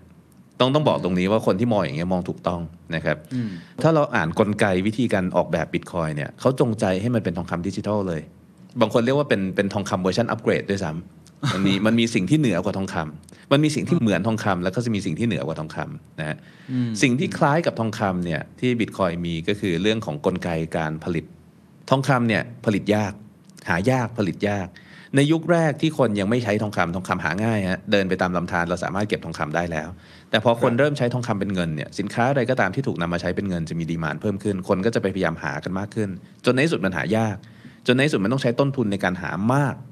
มากขนาดไหนมากจนบางทีมันไม่คุ้มสำหรับคนธรรมดาที่อยู่ดีๆจะลุกขึ้นไปหาทองคำปรากฏการณ์ตรงนี้เนี่ยเป็นปรากฏการณ์ที่สำคัญมากๆ ในสิ่งที่สินค้าที่จะใช้เป็นเงิน มันจะเป็นต้องเกิดปรากฏการณ์นี้ขึ้น เพราะถ้าไม่เกิดปรากฏการณ์นี้เนี่ยปัญหาคือสังคมจะไม่มี productivity นะฮะพอทองคำมันหายากจนจนคนบอกว่ามันไม่คุ้มที่ฉันจะไปขุดทองคำคนก็จะทำงานแลกทองคำแทน ทำงานด้วยการสร้างคุณประโยชน์ให้กับมนุษยชาติเพื่อนมนุษย์ด้วยกันในสังคมเดียวกัน ยกระดับสังคมให้สูงขึ้นเพื่อแลกกับทองคำของคนอื่นที่เขาจ่ายเป็นค่าจ้างบริการมา นั่นคือวิธีการหาทองคำที่ง่ายกว่าการไปขุดทองคำ Bitcoin emulate relationship นี้มาตรงๆเลยนะฮะ Bitcoin ในตอนแรกๆ พอคนยังไม่ใช้งานกันเยอะนักนะฮะมันหาง่าย คุณเปิดคอมพิวเตอร์รันไว้แป๊บเดียวคุณก็ผลิต Bitcoin ได้เยอะแยะมหาศาล แต่พอเริ่มมีคนหันมาให้ค่ามันเยอะ พอเริ่มมีคนมาขุดมันเยอะขึ้น นะครับมันก็จะปรับระดับความยากให้มันขุดเยอะขึ้น เพื่อให้ระดับอัตราการผลิต Bitcoin เนี่ยมันคงที่เท่าเดิมตลอดเวลา พอมันยากขึ้นยากขึ้นยากขึ้นมันก็ยากถึงจุดที่ทุกวันนี้หลายคนมาถามผมว่าขุดบิตคอยดีไหมผมก็ถามว่าจริงจังขนาดไหน คือถ้าไม่ได้จริงจังขนาดจะไปตั้งบริษัทขุดบิตคอยเนี่ยซื้อเอาเถอะซื้อเอาเถอะหรือว่าคุณทำงานแลกเป็นบิตคอยเอาเถอะและนี่คือกลไกสำคัญ เพราะว่าถ้าเงินผลิตง่าย คนจะไปผลิตเงินแทนที่จะไปทำงาน และอันนี้เป็นปรากฏการณ์ที่เกิดขึ้นกับเงินกระดาษหรือเงินเฟียดที่เราใช้ในปัจจุบัน เนื่องจากว่าเงินมันผลิตง่ายนะฮะคนก็เลยไปผลิตเงินแทนที่จะทำงานที่สร้างคุณประโยชน์ให้กับสังคม ถามว่าทำยังไงก็คือคนก็จะไปพยายามเกาะ เรียกว่าเกาะท่อที่เงินมันเกิดขึ้นแล้วกัน เงินมันเกิดจาก government expenditure เกิดจากการขายพันธบัตรรัฐบาล ธนาคารกลางกู้มามาซื้อพันธบัตร เงินเหล่านี้ไปที่ไหนอาจจะไปที่โครงการก่อสร้างเมกะโปรเจกต์ต่างๆ รัฐบาล คนก็ไปพยายามไปเป็นบริษัทรับเหมานะฮะเงินเหล่านี้ไหลเข้าไปในตลาดหลักทรัพย์ไหลเข้าไปในกองทุนบริษัทขายประกัน เอาไปเบลเอาพวกบริษัทกองทุนทั้งหลาย คนก็ไหลเข้าไปในตลาดทุนนะฮะเพราะว่าการผลิตเงินมันง่ายกว่าการทำคุณประโยชน์ให้สังคมเพื่อได้เงิน ในที่สุดเนี่ยสังคมจะไม่ค่อยมีใครที่สร้างคุณค่าให้กับสังคม และสังคมจะเริ่มล่มสลายและเสื่อมสลายลงไปเรื่อยๆ อันนี้เป็นนกลไกที่นักประวัติศาสตร์เขามองเอาไว้บิตคอยก็เลยล้อเลียนกลไกอันนี้ของทองคำมาว่าเมื่อคนต้องการมันมากขึ้น มันจะผลิตยากขึ้นเรื่อยๆ นั่นคือกลไกที่เรียกว่ากลไกการปรับอัตราความยากในการขุดบิตคอยอัตโนมัติ ซึ่งไม่ได้มีตัวกลางที่ไหนคอยคุมนะฮะผู้ขุดและโหนดทุกคนจะต้องคำนวณเอาเองตลอดเวลาและตรวจสอบกันเอง ตรงนี้เนี่ยคือส่วนที่เหมือนทองคำที่สุด อันที่สองที่เหมือนทองคำก็คือเรื่องของอัตราการผลิตนี่แหละ นะฮะทองคำเนี่ยมีอัตราการเกิดใหม่อยู่ที่ประมาณ 1-2%ต่อปีของ supply เดิมทำให้เรียกว่าค่าที่เขาเรียกว่าค่า stock to flow ratio มันอยู่ที่ประมาณ 50 50 กว่ากว่าๆโดยประมาณ อันนี้เนี่ยทำให้ทองคำเนี่ยมีมูลค่าที่ค่อนข้างนิ่งครับเพราะว่าปริมาณทองคำในระบบเศรษฐกิจมันไม่ได้เพิ่มขึ้นอย่างรวดเร็ว แล้วถ้าอยู่ดีทองคำราคาขึ้นเร็วๆเกิดอะไรขึ้น คนก็จะพยายามแห่ไปขุดทองคำเพิ่มขึ้น แต่มันแห่ไปไม่ได้เพราะต้นทุนมันสูง แล้วต้นทุนในการสปินอัพพวกเหมืองต่างๆ มันใช้เวลานาน เพราะฉะนั้นเนี่ยถึงแม้ราคาทองคำพุ่งสูงขึ้นอัตราการผลิตทองคำก็ยัง 1-2%ต่อปีเท่าเดิมอาจจะขึ้นไปประมาณ 4%ต่อปีได้สูงที่สุดที่เคยขึ้นบิตคอยน์ทำตรงนี้และทำเหนือกว่าทองคำคือบิตคอยน์มีการกำหนดเอาไว้เลยว่า ในแต่ละบล็อกจะมีบิตคอยน์เกิดขึ้นเท่าไหร่ แล้วแต่ละบล็อกเนี่ยจะมีเวลาห่างกันประมาณ 10 นาที ไม่ต่ำไม่สูงไปกว่านี้ ถ้ามีคนมาขุดกันมากขึ้นเร่งอัตราการผลิตเพิ่มขึ้น ระดับความยากจะสูงขึ้นทำให้ระยะเวลาระหว่างบล็อกเหลือ 10 นาทีเท่าเดิม อัตราการผลิตบิตคอยน์เลยนิ่ง แล้วจำนวนที่ผลิตเนี่ยแตกต่างจากทองคำตรงที่ว่าจำนวนที่ผลิตได้ไม่ได้เท่าเดิม แต่ว่าจะลดลงครึ่งหนึ่งทุก ๆ 2 1 0 0 0 0 บล็อกนะครับบล็อกนี่คือเป็นหน่วยนาฬิกาของบิตคอยนะครับทุกๆ 2 1 0 0 0 0 บล็อกหรือทุก ๆ 4 ปี จนในที่สุดเนี่ยจะผลิตไม่ได้ หลังจากเกิดการลดจำนวนลงไป 64 ครั้งก็คือในปี 2140 ก็คือยิ่งกว่าทองคำอีกคือนอกเหนือจากมมีอัตราการผลิตที่คงที่แล้วลดลงไปเรื่อยๆจนเหลือศูนย์เลยในที่สุด ก็เรียกว่าจะเป็นสินทรัพย์ประเภทเดียวที่มนุษย์เคยมีที่มีจำนวนจำกัดอย่างแท้จริง ถ้าที่ฟังเนี่ยเออสมมุติว่าย้อนกลับไปก่อนหนั้นเนี่ยผมเข้าใจว่าเราก็คงเคยใช้ทองคำในการใช้จ่ายระดับหนึ่งเหมือนกัน แต่บิตคอยตรงเนี้ยมันถึงเวลานั้นแล้วหรือยังฮะ ที่เราจะใช้ครับผมเหมือนกับทองคำเหมือนกันกับที่เอลซาวาดอร์เนี่ยเขามาใช้จ่ายกัน หรือจริง ๆ มันยังผันผวนเกินไป หรือมันต้องรอเวลาไปถึงปี 2100 อะไรแบบนั้นล่ะ จริง ๆ ผมก็ชอบพูดเป็นโจ๊กเล่นๆนะนะว่าเดี๋ยวเราค่อยรอดูสัก 2,140 ก็ได้ เพราะว่านี่คือ ICO ของ Bitcoin เองเขายังแจกเหรียญไม่หมดเลยนะฮะเหรียญยังผลิตไม่ครบเลยเดี๋ยวเราผลิตครบแล้วค่อยว่ากัน แต่ว่าตรงนี้เนี่ยมันค่อนข้างที่จะมีหลายประเด็นที่เกี่ยวข้องนะฮะ อีกหนึ่งปัญหาของทองคำเลยคือความสามารถในการส่งทองคำระยะไกลอ่าใช่ใช่ถูกไหมฮะเพราะทองคำมันเป็น physical object สมมุติว่าผมจะซื้อของที่อเมริกา ผมกว่าจะส่งทองคำไปเนี่ยมันค่าใช้จ่ายมันสูงมาก เพราะฉะนั้นเนี่ยเราก็เลยใช้ระบบธนาคารด้วยการเอาทองคำไปฝากธนาคาร ในที่สุดทองคำทั้งหมดก็ไปรวมกันอยู่ในธนาคารกลางนะฮะแล้วคนก็ใช้เงินที่สมัยก่อนก็ back ด้วยทองคำตอนหลังธนาคารกลางก็บอกว่าไม่เห็นมีใครมาถอนเลย ฉันก็ยกเลิกการ back แล้วกัน ก็ไปผลิตเอาหนี้มา back เงินแทนใช่ไหมแล้วก็ใช้กันไปทองคำก็ยังอยู่ในคลังอยู่เหมือนเดิม บิตคอยน์ออกแบบเหนือกว่าทองคำตรงนี้ด้วย คือสามารถส่งไปที่ไหนก็ได้ ที่คนสามารถส่งสัญญาณติดต่อสื่อสารกันได้ เพราะว่ามันคือข้อมูลนะฮะเพราะฉะนั้นเนี่ยนอกเหนือจากว่ามันเหมือนทองคำแล้วมันยัง hyper มากๆในแง่ที่ว่ามันวิ่งข้ามโลกได้โดยไม่สนพรมแดนเลยและไม่มีค่าใช้จ่าย ตรงนี้ทำให้บิตคอยเนี่ยมันเหมาะกว่าทองคำในการใช้เป็นเงิน คือทุกวันนี้ถามว่าเราเอาทองคำกลับมาใช้เป็นเงินได้ไหม เสถียรภาพของราคาสินค้าคงจะดีขึ้น แต่มันเป็นไปไม่ได้ เพราะว่าการค้ามัน globalize หมดแล้ว ทุกวันนี้เนี่ยนะฮะเราซื้อสินค้าอันหนึ่งเนี่ยสินค้าอันนั้นเนี่ยมันมีไซเคิลของเงินที่หมุนไปทั่วโลก กว่าเราจะรอทองคำมันขึ้นเรือเดินทางไปต่างๆนานามันเป็นไปไม่ได้ละนะฮะเพราะฉะนั้นเนี่ยมันก็ต้องใช้การเงินที่เป็นดิจิทัลเขาถึงเรียกว่าบิตคอยเป็นทองคำดิจิทัลเพราะว่าอยากจะได้สิ่งที่เหมือนทองคำแต่ตอบสนองต่อโจทย์การค้าในโลกยุค globalize และโลกยุคดิจิทัลด้วยทำให้เราสามารถใช้สิ่งที่เหมือนทองคำเนี่ยเป็นเงินส่งกันตรงๆได้โดยไม่มีตัวกลางได้เลย ปัญหาที่ตามมาคือเรื่องความผันผวนของราคา อันนี้เนี่ยก็ต้องบอกว่าคล้ายๆกันกับ implementation ของเอลซาวาดอร์คือจริง ๆ แล้วเราไม่จำเป็นที่จะต้องรับความผันผวนตรงนี้ก็ได้ เพราะว่าอย่างที่บอกคือเราสามารถที่ convert bitcoin เป็นสกุลอื่นๆ ก็ได้ แล้วจริงหลาย wallet เนี่ยมีฟีเจอร์นี้ในการทำงานเนี่ยอาจจะมี fee นิดๆหน่อยๆมีอะไรต่ออะไรแต่สามารถทำได้อยู่แล้ว payment processor ที่รับ bitcoin ทั้งหลายก็สามารถที่จะบอกว่าร้านค้าเราประกาศรับ bitcoin นะ แต่ว่าเราจะเก็บเงินจริงๆเป็นดอลลาร์เบื้องหลังนะฮะก็สามารถทำได้ การตั้งราคาสินค้าในวันนี้คนยังคุ้นเคยกับดอลลาร์อยู่ ก็สามารถตั้งราคาเป็นดอลลาร์ได้ แล้วเมื่อทำการซื้อขายปุ๊บ ด้วยความที่บล็อกเชนมันก็ใครก็เข้าถึงได้ออนไลน์ตลอดเวลา ระบบก็ทำการหาราคากลางในปัจจุบันตอนนั้น แล้วก็ convert หน่วยดอลลาร์เป็นบิตคอยน์เพื่อการใช้จ่ายในวินาทีนั้นเลยก็ได้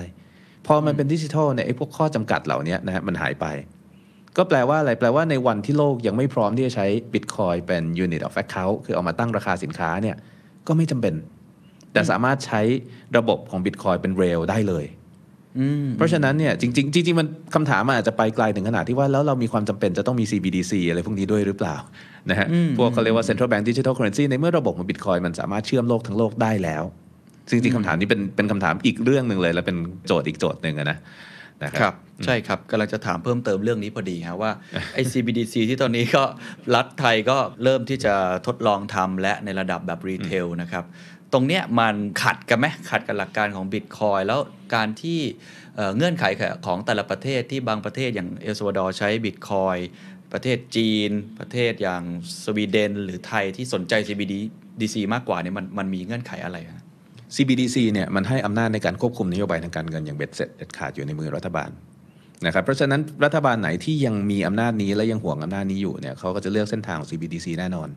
เราก็เลยจะเห็นอย่างจีนเนี่ยจะพยายามแบนบิตคอยน์เลย แล้วพยายามผลักดัน CBDC ของตัวเอง เพราะการที่เขาสามารถควบคุมระบบการเงินเขาได้ถึงระดับ granular ถึงระดับแบบยิบย่อยเลยเนี่ยระดับสตางค์แดงเลยเนี่ยนะฮะมันให้อำนาจในการปกครองสูงมากนะเขาสามารถมอนิเตอร์การใช้จ่ายของประชาชนรายบุคคลได้หมดเลย ซื้อน้ำขวดเดียวเขาก็สามารถควบคุมได้นะแล้วความสามารถในการควบคุมตรงนี้เนี่ย มันมี implication ที่ที่กว้างไปกว่าแค่ การให้เงินเยียวยาเวลามีวิกฤตอะไรต่ออะไร แต่เขาสามารถที่จะระงับความสามารถในการใช้เงินของบุคคลนะฮะสามารถที่จะอายัดเงินได้ใช่ไหมฟรีซเงินได้เวลาที่มีความต้องสงสัย ของพวกนี้เนี่ยสามารถถูกนำมาใช้เป็นเครื่องมือทางการเมืองก็ได้ในประเทศในการรักษาเสถียรภาพของของของรัฐบาล หรือว่าจะใช้มาเป็นเครื่องมือในการควบคุมชักจูงคนก็ได้ให้ให้มีความประพฤติเป็นไปตามเส้นทางที่รัฐบาลกำหนด นะครับอย่างเช่นว่าถ้าทำผิดสิ่งที่รัฐบาลไม่ต้องการคุณอาจจะไม่ได้โบนัสตรงนั้น ไม่ได้ stimulus ตรงนี้ไม่ได้เงินเยียวยาไม่ได้เงิน support ก็จะเป็นวิธีการในการเขาเรียกว่าจริงๆเขาเขาเรียกว่าเป็นวิธีการคัดสรรพันธุกรรมเลยด้วยซ้ำนะฮะคือคือคนที่มีความคิดความอ่านขัดแย้งกับแนวความคิดของรัฐบาลในที่สุดก็จะไม่สามารถเจริญขึ้นมาได้ในประเทศนั้นๆ แล้วก็จะต้องพูดง่ายๆคือจน แล้วก็สูญหายไปโอ้โห ก็กลายเป็นว่ารัฐบาลจะสามารถเลือกได้ว่าประชาชนแบบไหน คือประชาชนที่ควรจะเป็นประชาชนของเรา ก็คือประชาชนที่พร้อมและน้อมรับทุกสิ่งทุกอย่างที่รัฐบาลสั่งนะฮะนั่นคือนั่นคืออำนาจที่ CBDC ให้กับรัฐ เพราะฉะนั้นเนี่ยหลายประเทศเนี่ยต้องเรียกว่าเป็นฝันเปียกของหลายประเทศเลยที่จะมี CBDC เป็นของตัวเองนะฮะถามว่าจริง ๆ ตอนนี้ระบบการเงินมันดิจิทัลไหมมันดิจิทัล แต่ว่ามันมันอยู่ในมือของธนาคารระดับ retail ครับการที่มันอยู่ในมือธนาคารระดับ retail ในการควบคุมเขาไม่สามารถควบคุมได้ถึงระดับรายละเอียดทั้งหมด เขายังต้องขอข้อมูลจากธนาคารต่างๆ ซึ่งธนาคารบางทีก็ไม่ได้ให้กันง่ายๆเพราะเขาต้องเก็บข้อมูลความเป็นส่วนตัวของประชาชน แต่การทำอย่างนี้เนี่ยคือการล้วงลูกข้ามระดับรีเทลไปเลย แล้วก็เข้ามาควบคุมเศรษฐกิจแต่ไม่ใช่ควบคุมประชาชนฮะควบคุมระบบเศรษฐกิจได้โดยตรงฟังดูเหมือนอาจารย์ตั้มไม่ค่อยเห็นด้วยกับ CBDC ป่ะฮะฮะผมมองว่าเป็นคอนเซปต์ของมัน ซึ่งอย่างจีนเนี่ยมัน natural มากๆว่าเขาต้องการอย่างนี้ เพราะว่าเขาก็เป็นรัฐเผด็จการเขาก็ต้องการการควบคุม เพราะว่าเขามองว่าครับการควบคุมของเขาเป็นสิ่งที่ทำให้ประเทศชาติเราแข็งแกร่งครับ การที่ผู้นำสามารถชี้ได้ว่าประชาชนต้องไปทางไหนแล้วไปพร้อมกันเนี่ยคือสิ่งที่ทำให้เขาพังงาดในเวทีโลกได้ในตอนนี้ เพราะฉะนั้นเนี่ยมันก็เป็นสิ่งที่ make sense ว่าเขาจะไปในทาง CBDC จริง ๆ ที่น่าจับตามองอีกอันหนึ่งคือทาง ECB นะครับทางยูโรยูโรยูโรโซนซึ่งก็มีการผลักดัน CBDC ค่อนข้างสูง ประเทศฝั่งยุโรปเนี่ยเป็นประเทศที่ประชาชนมีความเขาเรียกว่าจงรักภักดี แล้วก็เชื่อใจในรัฐบาลสูงมากนะซึ่งบางคนก็จะมองเป็นเรื่องดี แต่ในลักษณะเดียวกัน มันก็เป็นเรื่องที่อันตรายมากเช่นเดียวกัน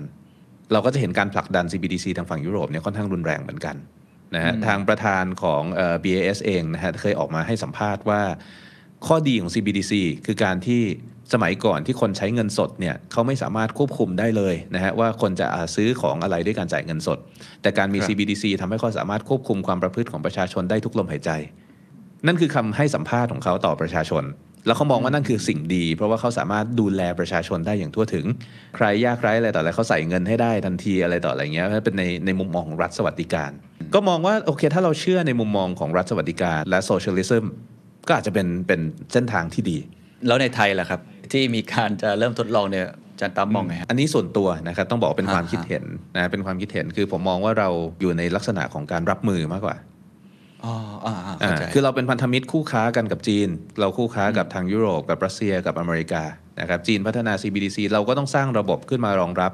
การแลกเปลี่ยน แล้วก็การเชื่อมต่อกับระบบ CBDC ของจีน คือหลังจากที่ได้สัมผัสทีมงานจากทางแบงก์ชาติ เป้าหมายของเราไม่ใช่การควบคุมอย่างนั้นแล้วกัน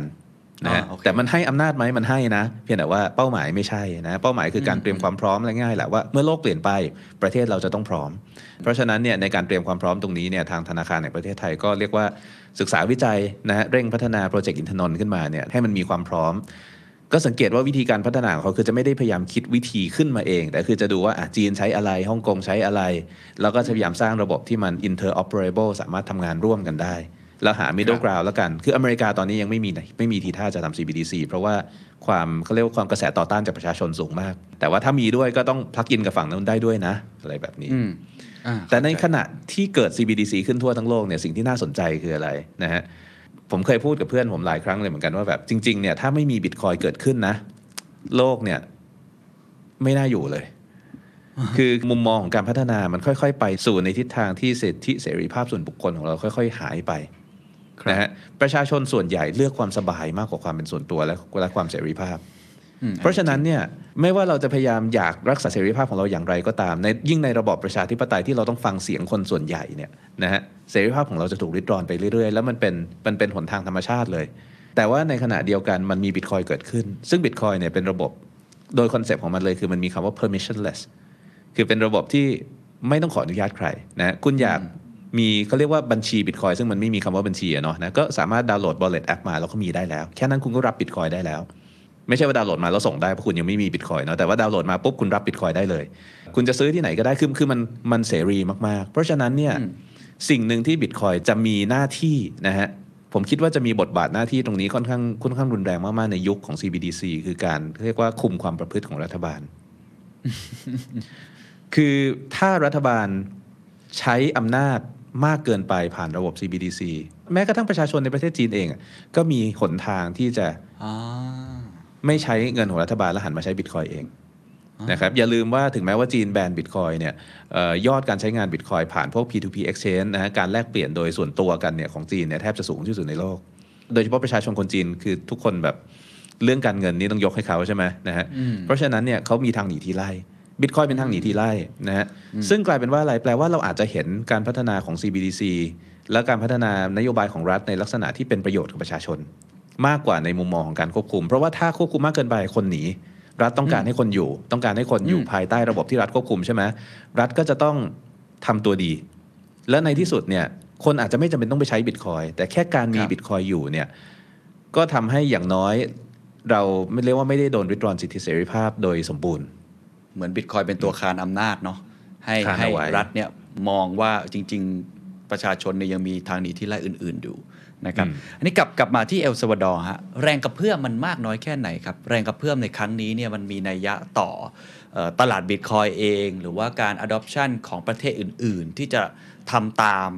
มีประเทศไหนที่มีเงื่อนไขลักษณะแบบเอลซดอร์เยอะมากน้อยแค่ไหน หรือมันจะกระทบกับมูลค่า หรือว่าอย่างที่จันตั้มเคยบอกคือมัน narrative ของไอ้บิตคอยมันเปลี่ยนไปเยอะมากน้อยแค่ไหนครับแรงกระเพื่อมจริงๆ ผมมองว่าหลายคนจะมองว่าเยอะมาก ส่วนตัวผมมองว่าไม่ได้ยิ่งใหญ่ขนาดนั้นนะฮะคืออย่าลืมว่าเอลซาวาดอร์เป็นประเทศที่ค่อนข้างเล็กมาก ประชาชนเขาพอๆกับประชากรในกรุงเทพมหานครจังหวัดเดียว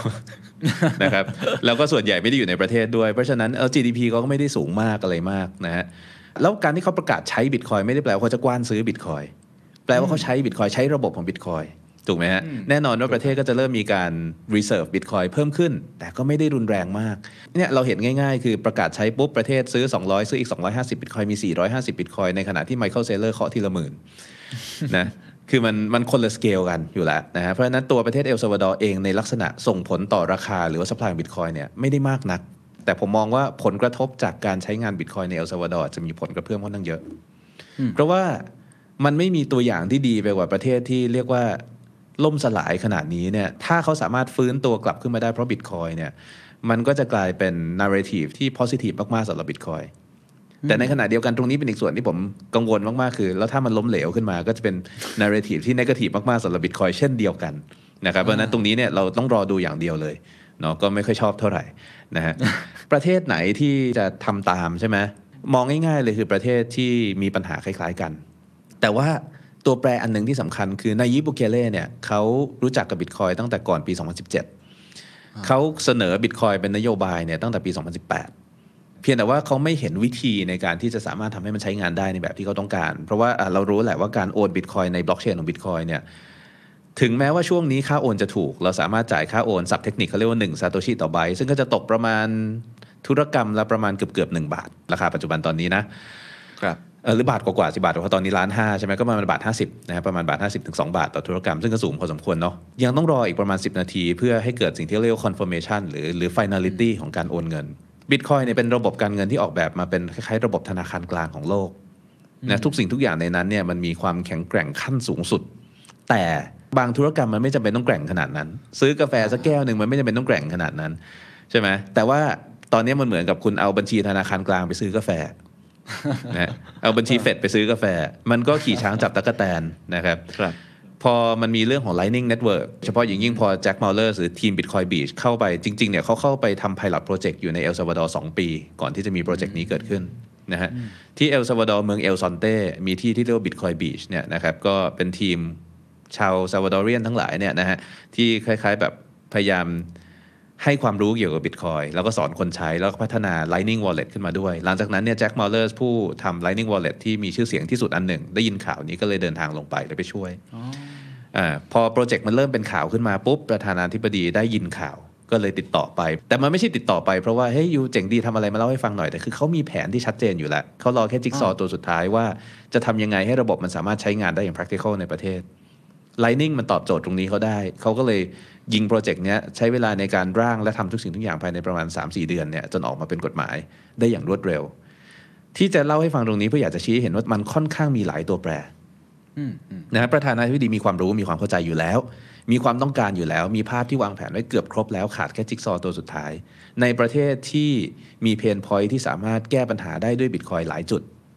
ทุกอย่างมันประจวบเหมาะนะฮะเราไปดูประเทศอื่น ๆ ที่มีกระแสอยากจะเปิดรับบิตคอยเข้ามา ไม่ว่าจะเป็นปารากวัยนะฮะเป็นอิสราเอลนะฮะหรือว่าจะเป็นเวเนซุเอลาหรืออะไรต่ออะไรเนี่ยตัวแปรเขาแตกต่างกันเขาอาจจะมีปัญหาเศรษฐกิจก็จริง เงินเขาอาจจะพังก็จริงนะฮะดอลลาร์อาจจะปุยยี่ปุยยำประชาชนเขาเยอะก็จริง รายได้เขาอาจจะมาจาก remittance สูงก็จริงอย่างทองก้าเนี่ยเขาบอก remittance เกือบ50-60%ของ GDP นะแต่ว่าในตัวแปรตรงนี้เนี่ยนะฮะ เขามีผู้นำแบบไหน เขามีรัฐบาลแบบไหนก็สำคัญ เราเห็นอย่างเวเนซุเอลากระโดดเข้าหาคริปโตเคอเรนซีเหมือนกันใช่ในลักษณะไหนในการสร้างเหรียญตัวเองเหรียญเพโตรซึ่งรัฐบาลควบคุมนโยบายทางการเงินทั้งหมด แล้วในที่สุดพอสร้างปุ๊บก็ hyperinflate เหรียญนี้ขึ้นมาอีกจนคนเจ๊งกันหมด ในที่สุดประชาชนก็แอบใช้บิตคอยกันเอง ซึ่งรัฐบาลก็ออกมาบอกว่าผิดกฎหมายอีกนะฮะใครใช้บิตคอยนี่จับเข้าคุกเลยนะนะครับเพราะว่าเขาต้องการให้ใช้เหรียญเหรียญสแกมคอยของของผู้นำของเขาอะไรอย่างเงี้ย คือเจตนารมณ์แล้วก็บุคคล ผมว่ามีผลมากๆนะเพราะฉะนั้นเอลซาวาดอร์ต้องบอกว่าเป็นเป็นสถานการณ์ที่ค่อนข้างประจวบเหมาะจนผมไม่ได้หวังว่าเราจะเห็นการลุกพรึบพรับขึ้นมา ก่อนที่จะมี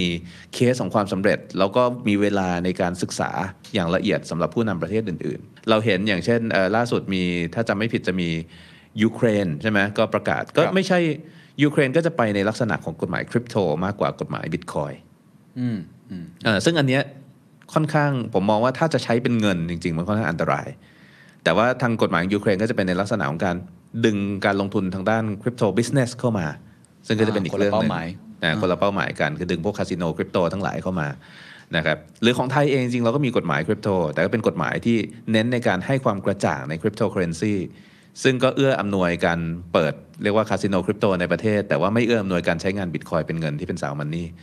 นะฮะเพราะฉะนั้นเนี่ย วิธีการ implement Bitcoin ในเชิงกฎหมายมันมีได้หลายวิธี การจะมาในวิธีที่เรียกว่า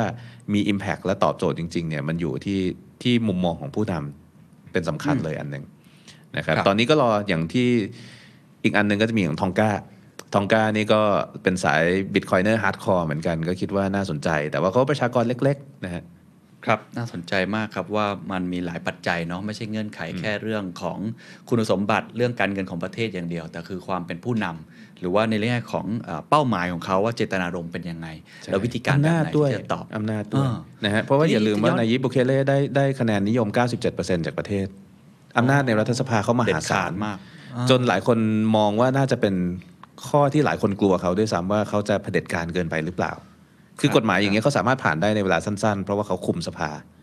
อ่าเข้าใจซึ่งมันไม่ใช่วิธีที่มันควรจะเกิดขึ้นกับบิตคอยนะครับ เออเข้าใจฮะทีนี้ย้อนกลับมาที่ประเทศไทยแล้วกันผมเข้าใจว่าเมื่อกี้อย่างที่อาจารย์ตามพูดตั้งแต่ตอนต้นว่าประเทศไทยเนี่ยเงื่อนไขไม่เหมือนกันเลย แล้วก็ตัวค่าเงินบาทเราก็โอเคอยู่ธนาคารไทยก็เก่งจริงๆฮะทีนี้ถามมุมนี้แล้วกันว่า แล้ววิธีการไหนที่เราควรจะเรียนรู้ วิธีการไหนที่เราน่าจะเอาบาง use case ไหมของ Bitcoin บางประโยชน์ของ Bitcoin เนี่ยมาใช้กับ pain point ของประเทศไทยบางจุดให้เกิดผลประโยชน์สูงสุดบ้างครับ อันนี้เป็นทั้งเรื่องที่น่ายินดีแล้วก็เป็นเรื่องน่าเศร้าไปพร้อม ๆ กัน ในในฐานะที่ผมเรียกว่าเป็นคนที่ชื่นชอบบิตคอยนะฮะแต่ว่าในขณะเดียวกันก็พอคนถามว่าอะอยากจะใช้บิตคอยในชีวิตประจำวันจะใช้ไงดีผมก็บอกคุณไม่มีเคสหรอก คือในประเทศไทยไม่มีเคสให้ใช้หรอกนะฮะแต่อยากให้รู้จักเอาไว้มากกว่านะครับเพราะฉะนั้นเนี่ยสังเกตว่าเวลาที่ผมพูดเรื่องบิตคอยผมจะค่อนข้างเน้นไปทางด้านทางด้านซาวมันนี่เก็บออมการลงทุน คือเน้นไปทางด้านการใช้บิตคอยเป็น store value ไม่ใช่ว่าผมเห็นบิตคอยมีมูลค่าในการเป็น store value เพียงอย่างเดียว แต่ผมมองว่ามันเป็นส่วนที่มันพอจะตอบเพนพอยของคนไทยได้นะฮะเพราะว่าอะไรเพราะว่าเราก็ใช้เงินที่เรียกว่าก็เป็นเงินเฟียดนะเนาะคราวนี้เนี่ยถึงแม้ว่าเราจะบริหารเงินของเราดีอย่างไรก็ตาม เราก็ตรึงมูลค่าของมันเอาไว้กับดอลลาร์ได้ได้ค่อนข้างเสถียรมากๆ แต่ในขณะเดียวกันดอลลาร์มันก็เสื่อมค่าลงไปเรื่อยนะฮะเงินเก็บของผู้คนเนี่ยเมื่อเวลาผ่านไป 10 ปี 20 ปี มันก็ด้อยค่าลงไปเรื่อยๆ เงินแสนเคยซื้อรถได้เป็นคัน เดี๋ยวนี้ซื้อมอเตอร์ไซค์ได้ครึ่งคัน นี่คือสิ่งสำคัญนะครับคือทำให้ตระหนักว่าการเก็บออมเงินน่ะสำคัญ เพราะว่าในระบบมันมีกลไกทางสังคมอันหนึ่งที่ที่ผมมองว่าน่ากลัวมากๆ คือในระบบของเงินสร้างง่ายนะฮะเรียกว่า easy money เนี่ยนะครับหรือว่าเงินเฟียดเนี่ยมันจะกระตุ้นให้คนไม่เก็บออม เพราะว่าข้อที่หนึ่งเลยคือเก็บออมไปเงินมันเสื่อมค่าจะออมไปทำไมนะฮะข้อที่สองเนี่ย ก็ด้วยความที่มันเสื่อมค่าไม่รู้จะออมไปทำไมเนี่ยนะคนก็จะใช้เงินกันเยอะ ซึ่งซึ่งมันดีต่อภาพลักษณ์ของรัฐบาลเพราะมันกระตุ้น GDP ถูกแต่พอมาเป็นอย่างนั้นแล้วเนี่ยมันจะเริ่มสร้าง incentive ในด้านตรงกันข้ามด้วยคือ การใช้เงินในวันนี้ดีกว่าการใช้เงินในวันข้างหน้าด้วยใช่ไหมฮะเพราะฉะนั้นคนก็จะเริ่มเป็นหนี้กันเยอะ จะลงทุนจะทำอะไรก็เป็นหนี้พูดง่ายๆคือเหมือนเทรดก็ over leverage กันเยอะเพราะฉะนั้นเนี่ยประชาชนเราส่วนใหญ่ก็จะตกอยู่ในสภาวะที่เป็นหนี้ พอเป็นหนี้ปุ๊บเนี่ยนะฮะชีวิตเราจะมีรายจ่ายที่สม่ำเสมอ เราไม่ได้มีรายได้คงที่นะ แต่เราจะมี expense คงที่ขึ้นมาทันทีใช่การที่ใช่มี expense คงที่เนี่ยเป็นสิ่งที่ทำร้ายเอ่อพัฒนาการทางด้านธุรกิจเยอะมาก เพราะคนที่มี expense คงที่เขาไม่สามารถที่จะเสี่ยงได้มากในในด้านของการทำประกอบธุรกิจใดๆนะเพราะฉะนั้นเนี่ยในประเทศหรือในสังคมที่ผู้คนไม่มีข้อที่หนึ่งไม่มีเงินเก็บ นะฮะเงินเก็บเสื่อมค่าไม่มีเงินเก็บข้อที่สองเป็นหนี้เป็นสินด้วยเนี่ยสิ่งที่เกิดขึ้นคือเขาต้องทำงานรับเงินเดือน โดยไม่สามารถปฏิเสธได้ อาจจะไม่ได้ชอบงานอาจจะชอบงาน ถ้าชอบมีความรักกับงานก็เรื่องหนึ่งแต่ถ้าไม่มีไม่สามารถปฏิเสธได้ เพราะฉะนั้นหนทางของประชาชนส่วนใหญ่คือการเข้าไปสู่เป็นเฟืองตัวหนึ่งขององค์กรขนาดใหญ่ ก็จะเป็นการเชิดชูเป็นการอุ้มองค์กรนั้นให้เจริญเติบโตไปยิ่งขึ้น แต่ว่าการแข่งขันทางธุรกิจการเกิดขึ้นของธุรกิจขนาดเล็กต่าง ๆ เหล่านี้จะเกิดขึ้นได้ยากมากๆ เพราะการที่เราจะเสี่ยง กู้เงินวันนี้ทำธุรกิจวันนี้เนี่ยมันยากขึ้นเมื่อเรารู้ว่าแต่ละเดือนเราต้องจ่ายอยู่ 3 0 0 0 0 4 0 0 0 0 ผ่อนบ้านผ่อนรถอย่างเงี้ยนะฮะมันทำให้เขาเรียกว่า innovation การพัฒนาธุรกิจใหม่ๆ พัฒนานวัตกรรมใหม่ๆ เกิดขึ้นช้าลงอย่างมีนัยสำคัญเลยนะอันนี้เป็นครับเป็นผลงานวิจัยอันหนึงเลยที่เขา document innovation rate ที่เกิดขึ้นในช่วงศตวรรษที่ 19 ศตวรรษที่ 20 ก็พบว่าในศตวรรษที่ 19เนี่ยมันเร็วมากๆ มันเกิดของใหม่ๆ ขึ้นเยอะมากๆ ถี่มากๆ แต่พอเปลี่ยนจากมาตรฐานทองคำมาเป็นมาตรฐานเงินรัฐบาลในศตวรรษที่ 20เนี่ยมันแทบจะไม่เหลือเลยแล้วมันเหลือแต่บริษัทใหญ่ที่ใหญ่ขึ้นเรื่อยๆ ในขณะที่กิจการเล็กๆนะฮะกิจการรายย่อยธุรกิจรายย่อยต่างๆ ค่อยๆ ตายไปทีละนิดทีละนิดทีละนิดจนโลกเนี่ยอยู่ในลักษณะของการครอบครองโดยบริษัทยักษ์ใหญ่โดยกองทุนยักษ์ใหญ่อย่างที่เราเห็นอยู่ในปัจจุบันตอนนี้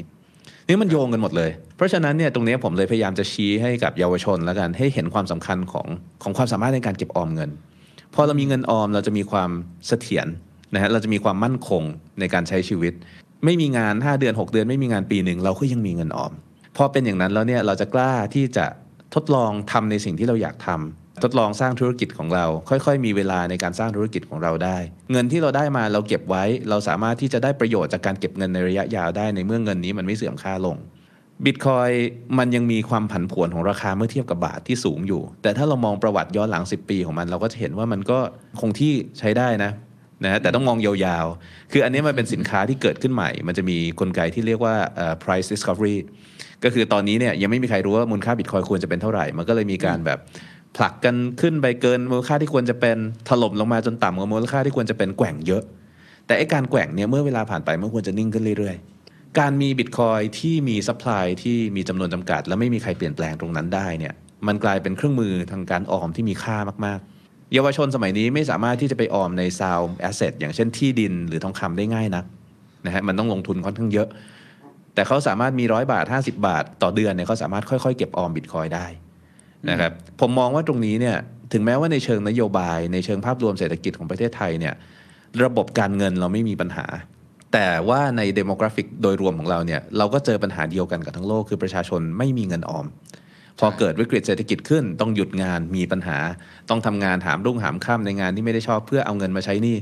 ปัญหาพวกนี้เนี่ยการที่ทำให้รู้จักกับวินัยในการออม หรือประโยชน์ของการออมเนี่ยมันจะค่อยๆ ผ่อนปัญหาเหล่านี้ลงไป ก็เลยทำรายการ YouTube แล้วกันที่จะค่อย ๆ ให้ความรู้กับบิตคอยในลักษณะที่เป็นเชิงฟันดัมเบลทัลจริง ๆ ไม่ไม่ใช่ในการแบบปั๊มราคาปั่นเดี๋ยวชี้นู่นชี้นี่อะไรเงี้ยนะฮะก็คืออยากจะให้คนได้เข้าใจตรงนี้แล้วก็ค่อย ๆ เริ่มเก็บออมครับผมครับก็เหมือนจันตั้มกำลังจะบอกว่าตัวบิตคอยในมุมของจันตั้มมันเป็น อิสรภาพทางการเงินแบบหนึ่งนะสำหรับสำหรับคนไทยที่ปกติอาจจะเข้าไม่ค่อยถึงอ่าครับผมตัวลักษณะแบบนี้เงินลักษณะแบบนี้นะครับ ช่วงท้ายๆครับอาจารย์ตั้มโอเราเราได้ความรู้เยอะมากเลย ต้องขอขอบคุณมากได้เปิดโลกผมหลายประเด็นนะครับ ผมจะถามในแง่ของเอามาใช้กับตัวเองละ key take away คือคนผู้ฟังส่วนใหญ่ผมเชื่อว่านอกจากจะเป็นนักออมเงินและนักลงทุนอะไรต่างๆเนี่ยที่คงติดตามจารย์ตั้มอยู่แล้วนะครับก็เป็นนักธุรกิจหรือเป็นผู้บริหารองค์กรที่ก็ติดตามเรื่องนี้อยู่ว่าเอ๊ะมันจะมากระทบกับเขาอย่างไร เหมือนกับเวลาเราติดตามเทรนด์สิ่งแวดล้อม เราติดตามเทรนด์ต่างๆใช่ไหมครับเอามาปรับใช้ เราจะเข้าไปมีส่วนร่วมกับกับเทรนด์เหล่านี้ยังไงหลังจากที่นอกจากบริษัทต่างๆ เริ่มที่จะ reserve bitcoin และตอนนี้ประเทศก็เข้ามาและ ตัวผมเององค์กร The Standard หรือองค์กรหลายๆองค์กรเนี่ยควรจะตามเทรนด์นี้ยังไง หรือว่าจะลองฝึกตัวเองให้ให้เข้าไปมีส่วนร่วมกับเอ่อตัว bitcoin แบบนี้ยังไงบ้างครับเทรนด์ที่เราเห็นในช่วงปีที่ผ่านมาคือการเอาบิตคอยมาเป็น reserve ของบริษัทเนอะขององค์กรนะฮะนำหัวหาดมาด้วย micro strategy ตามมาด้วย Twitter และ Tesla ใช่ไหมฮะแต่มันก็อาจจะไม่ใช่การตัดสินใจที่ทุกบริษัทสามารถทำได้เนาะนะครับมันก็ก็ขึ้นอยู่กับความสามารถในการรับความผันผวนแล้วกัน กับความมองการไกลและความเชื่อมั่นในการตัดสินใจ คือถ้ามันเกิดจากการเกาะกระแสตามกันเนี่ยผมก็มองว่าราคาร่วงก็คงขายกันหมด แล้วดีไม่ดีบริษัทเจ๊งกันซะเปล่าๆนะฮะผู้บริหารน่าจะสูญเสียคะแนนนิยมในผู้ถือหุ้นคงมีปัญหา เพราะฉะนั้นไม่ใช่การตัดสินใจที่ง่ายนะฮะถ้าถ้ามีความเข้าใจจริง ๆ ก็คงไม่ต้องถามนะฮะอันนี้ก็ก็สามารถที่จะทำได้ เพราะว่าอย่างของผมเองเนี่ยก็พยายามที่จะมีบิตคอยเป็น reserve เอาไว้พอสมควรเพื่อที่ว่า เพราะว่าเราเรามีความมั่นใจในลักษณะที่ว่าเรารู้ว่าบิตคอยมันทำลายไม่ได้ คือคือสิ่งหนึ่งเนี่ยต้องบอกว่าในยุคแรกผมก็เป็นคนที่ในวันแรกที่รู้จักกับบิตคอยเลยผมก็ไม่ได้เชื่อมัน ไม่ได้เห็นอะไรในตัวมัน แต่ว่าพอเราศึกษาไปเรื่อยสิ่งหนึ่งที่ผมทำคือพยายามทำลายมันนะครับพยายามหาวิธีทำลายมันให้มากที่สุด แล้วเราพบว่ามันไม่มีทางเลย รัฐบาลก็แทรกแซงไม่ได้นะฮะเออมายเนอร์ก็คอนลูดไม่ได้การสมรู้ร่วมคิดอะไรต่ออะไร มันไม่มีผลเนี่ยเฮ้ยมันแข็งแกร่งมากๆพอมันแข็งแกร่งมากๆเนี่ยในระยะยาวเราก็รู้ว่ามันอยู่ ต้องบอกว่าไอ้การตัดสินใจในการออมจริงๆมันคือการเดิมพันเนาะก็เป็นการเดิมพันที่เบสบนความรู้ความเข้าใจ ในแง่จะเก็บเป็นรีเสิร์ชก็เลยต้องบอกให้คิดเอาเอง แต่ว่าในแง่ของการทำธุรกิจเนี่ยจะทำอย่างไรเนี่ยมันก็จะมีแยกออกมาเยอะเหมือนกันนะฮะอ่าสิ่งหนึ่งที่เราเห็นค่อนข้างเยอะเลยตอนนี้คือการกระโดดเข้ามาในกระแสบล็อกเชนคุณเคนจะเห็นที่ผมอธิบายไปเมื่อกี้แล้วผมจะค่อนข้างเรียกว่า anti บล็อกเชนเลยด้วยซ้ำจริงๆ ก่อนหน้านั้นก็ไม่ใช่นะฮะเมื่อก่อนเนี่ยผมก็ได้มีโอกาสเข้าไปมีส่วนร่วมกับพวกโปรเจกต์บล็อกเชนค่อนข้างเยอะนะครับแต่ว่าพอเราถลำลึกไปกับมัน พอเราเริ่มเขียน coding เริ่มทำอะไรต่ออะไรมากๆเนี่ยเราเริ่มเห็นอะไรบางอย่างว่า ว่ามันไม่ได้แก้ปัญหาที่มันควรจะแก้ แล้วมันเริ่มสร้างปัญหาใหม่ที่มันไม่ควรจะสร้างซะด้วยซ้ำอย่างที่บอกไปตอนแรกเลยบล็อกเชนเนี่ยไม่ได้ทำให้เกิด decentralization บล็อกเชนไม่ได้ทำให้เกิดความมั่นคงของข้อมูลบล็อกเชนไม่ได้ทำให้เกิดความโปร่งใสบล็อกเชนไม่ได้ทำให้ข้อมูลแก้ไขไม่ได้ สิ่งเหล่านี้มันเกิดขึ้นบนบล็อกเชนของ Bitcoin แต่มันไม่ได้เกิดขึ้นเพราะว่า Bitcoin ใช้บล็อกเชนแต่เกิดขึ้นเพราะว่า Bitcoin ใช้ Proof of Work ที่ยิ่งใหญ่ที่สุด เกิดขึ้นเพราะว่า Bitcoin มี node ขนาดเล็กที่ใครก็ run ได้และมีจำนวน node มากที่สุด จนไม่มีใครแก้ไขโค้ด ไม่มีใครเปลี่ยนแปลงได้ มี difficulty adjustment algorithm ที่คอยรักษาการทำงานของมันให้คงที่อะไรเงี้ย เพราะฉะนั้นถ้าเราหยิบเทคโนโลยีนี้ไปใช้ แทบจะไม่ได้ต่างอะไรกับการใช้งานฐานข้อมูลทั่วไปนะครับเพียงแต่ว่าบางทีมันเซ็กซี่ดีก็จะมีเราก็จะเห็นในยุคแรกก็จะมีหลายองค์กรที่เริ่มเอาบล็อกเชนเทคโนโลยีมาใช้เราก็อาจจะได้เงินทุนได้อะไรต่ออะไรมหาศาลเพราะฉะนั้นถ้ามองการใกล้นะก็จะเป็นวิธีหนึ่งที่คนทำได้ ก็คืออม quick cash quick cash grab นะฮะเออเป็นกระแส marketing gimmick แล้วกัน นะครับครับแต่ต่อมาเนี่ยก็จะมีเรื่องของ DeFi ที่คือฮากันมากในปีที่แล้วเนี่ย decentralized finance นะครับอันนี้เนี่ยน่าสนใจมาก ๆ ในเชิงคอนเซ็ปต์ส่วนตัวผมไม่ได้ active มากในแวดวง DeFi ด้วยด้วยความที่ว่าผมยังมีปัญหากับเรื่องของเสถียรภาพของความมั่นคงของตัว smart contract นะฮะของอะไรต่ออะไรเยอะคือคือผมเก็บออมเงินเป็นบิตคอยผมไม่พร้อมที่จะเอาบิตคอยผมไปเสี่ยงกับสิ่งเหล่านั้น แต่ก็สำหรับคนที่พร้อมเนี่ยก็เรียกว่าเป็น venue ที่สร้างผลกำไรค่อนข้างเยอะ แต่สิ่งที่เราเห็นจาก d e f าคืออะไร เราเห็นความสามารถในการให้บริการทางการเงิน โดยไม่มีตัวกลางได้นะครับเพียงแต่ว่าตอนนี้เนี่ยมันให้กับใคร มันยังไม่ได้ให้กับคนที่มันควรจะให้อย่างแท้จริงอ่ามันไปให้กับนักเก็งกำไรนะฮะแล้วกลายเป็นว่าไอ้บริการทางการเงินมันก็กลายเป็น feedback loop ปั่นลูกโซ่ปั่นเขาเรียกว่าปั่นฟองสบู่ขึ้นไปเรื่อยๆนะครับเอ่อจะแตกเมื่อไหร่เราก็ไม่รู้ แต่ว่าในขณะเดียวกันกลไกเดียวกันเนี่ยแหละ นะฮะเมื่อมันพัฒนาไปเรื่อยในอนาคตผมมองว่าจะเป็นกลไกสำคัญในการที่ไม่ว่าจะเป็นการให้การเข้าถึงแหล่งเงินกู้ราคาถูกนะฮะหรือว่าการโอกาสในการให้กู้ที่ปลอดภัยอะไรแบบนี้นะฮะในกลุ่มคนที่ควรจะได้รับบริการนี้จริงๆหรือว่าจะเป็นแหล่งในด้านการลงทุนที่ปลอดภัยเพิ่มขึ้นนะฮะการลงทุนในเทคนิคที่คล้ายๆ กับกองทุนที่คนธรรมดาสามารถใช้งานได้ การวางพวก liquidity pool อะไรต่ออะไรพวกนี้นะครับน่าสนใจมากๆ แต่ว่าผมคิดว่ายังค่อนข้าง immature แล้วก็จริง ๆ แล้วเนี่ยคำว่า decentralize เนี่ยการที่มันไม่มีตัวกลางตอนนี้เนี่ยมันแยกเป็นสองส่วน คือเรียกว่าเป็นโค้ดที่ execute ตัวเองโค้ดที่ทำงานได้ด้วยตัวเองโดยไม่ได้มีตัวกลาง อันเนี้ยทำได้หมดทุกอัน แต่ว่ามัน run อยู่บนบล็อกเชนที่ centralize หรือ decentralize ก็เป็นข้อที่ต้องตั้งคำถามด้วยฮะฮะอ่าเช่นมัน run อยู่บนโปรเจกต์ที่ centralize โดยสิ้นเชิง เกิดปัญหาอะไรขึ้นอะไรก็ดีนะฮะเจ้าของบล็อกเชนก็สามารถแก้ไขปัญหาให้เราได้ แต่ในขณะเดียวกันเราก็ต้องเข้าใจว่ามันไม่ได้มีความมั่นคงเหมือนกับบิตคอยที่ที่พอกระจายศูนย์แล้วไม่มีใครควบคุมได้ดังนั้นเนี่ยในความเข้าใจตรงนี้ผมสำคัญ ผมมองว่าเป็นเรื่องสำคัญนะที่ที่เราต้องแยกแยะให้ออก ว่ามันมันคือโอกาสระยะสั้นระยะยาวต่างกันยังไง นะครับส่วนตัวผมก็ยังยืนยันว่า d e f าเป็นแนวความคิดที่ดี แต่ว่าจนกว่ามันจะเกิดบนบล็อกเชนที่ decentralized อย่างแท้จริงอย่าง Bitcoin แล้วเกิดในลักษณะที่ปลอดภัยและเข้าถึงคนส่วนใหญ่ได้โดยที่ไม่ได้มีค่าฟรีทะลุโลกเหมือนใน Ethereum ตอนนี้เนี่ยนะก็ต้องรออีกนิดนึงนะฮะแต่ตอนนี้ถ้าใครเรียกว่าเป็นสายเสี่ยงสายพนันก็ก็อาจจะเป็นที่ที่สนุกแล้วกันไม่รู้นะ NFT นะฮะก็เป็น venue ที่เกิดขึ้นใหม่ ไม่ใช่เกิดขึ้นใหม่จริงมีมานานแล้ว NFT เนี่ยทำครั้งแรกบน Bitcoin ตั้งแต่ปี 2009 คือ non fungible token ทำให้เหรียญเนี่ยบน Bitcoin เขาจะมีเรียกว่าเป็นแบบ colored coin หรืออะไรต่ออะไรที่ในที่สุดพัฒนามาเป็นพวกโทเค็นเนี่ยนะฮะก็เป็นคอนเซปต์เก่าแต่ว่าเพิ่งมาบูมในปีนี้ เนื่องจากว่าอาจจะเป็นเพราะโควิดด้วยเนาะคนก็สามารถโดยเฉพาะยิ่งคนที่ทำงานครีเอทีฟอะไรต่ออะไร สามารถที่หาเงินอยู่บ้านได้ทำงาน แล้วก็ขายในตลาดโลกได้ เช่นเดียวกันมันเป็นกระแสนะฮะก็ต้องระวังนิดนึงผมมองว่ายังไงมันก็ฟองสบู่แหละ นะครับแต่ว่าเบื้องหลังกระแสนี้น่าสนใจไหมเบื้องหลังกระแสนี้น่าสนใจมาก เพราะว่ามันทำให้เราเห็นเหมือน demo ของตลาดที่ไม่ต้องมีตัวกลาง ให้เวลามันอีกสักสองสามปีเนี่ยผมมองว่ามันจะโตเป็นอะไรที่ที่อาจจะใหญ่แต่นิ่งกว่านี้ โอกาสในการทำกำไรใหญ่ขนาดนี้อาจจะไม่มีแต่ว่าอาจจะเสถียรกว่านี้ สิ่งที่คิดว่ายั่งยืนที่สุดเลยก็คือ การสร้างธุรกิจที่ใช้บิตคอยอย่างที่ว่า คืออย่าลืมว่าการที่มีเงินที่ไม่มีพรมแดนมันเป็นเรื่องใหญ่นะ การที่มีเงินที่ไม่มีพรมแดนคุณสามารถได้รับเงินทุนเงินลงทุนจากใครก็ได้ในโลกถูกไหมฮะหรือว่าคุณสามารถขายสินค้าบริการให้ใครก็ได้ในโลกเช่นเดียวกัน มันมีอะไรบ้างหลายที่เราขายให้กับคนทั้งโลกได้ โดยที่ไม่มีกำแพงเรื่องของไม่ว่าจะเป็นอัตราแลกเปลี่ยนนะฮะการตรวจสอบบัญชีการเดินเงินต่างๆ นานา การพวกทันทำแซงชั่นต่างๆนะฮะการขายพลังงานการอะไรต่ออะไรพวกนี้เนี่ยลองคิดดูสิว่าถ้าเรามีเงินที่เข้าถึงตลาดทั้งโลกได้เนี่ยจะทำอะไรได้เนี่ยนะฮะแค่นั้นผมว่าก็สนุกละนะครับอืมแต่ว่า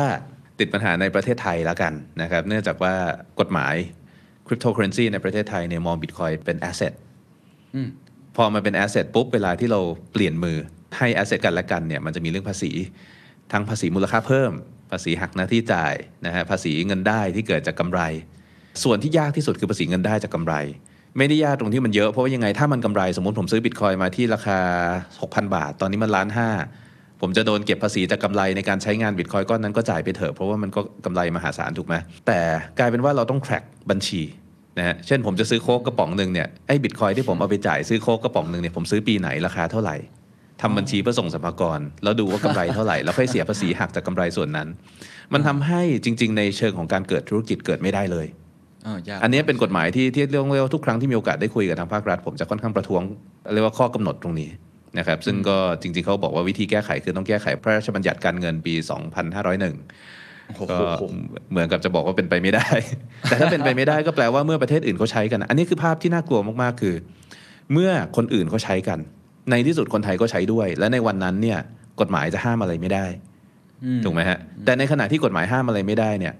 เราจะต้องไปใช้ของคนอื่นเออคือเราจะไม่สามารถสร้างธุรกิจเหล่านี้ออกไปจากประเทศเราได้ แต่ว่าเราจะกลายเป็นผู้ใช้งานแทนเหมือนที่เราใช้ Facebook ใช้ YouTube ใช้ Google ทุกวันเนี่ยนะเราไม่สามารถสร้างสิ่งเหล่านี้ในประเทศได้เพราะข้อกำหนดทางกฎหมายมันห้ามมาเยอะมาก ก็เป็นภาพที่เรียกว่าน่าเศร้านิดนึงสำหรับประเทศเรา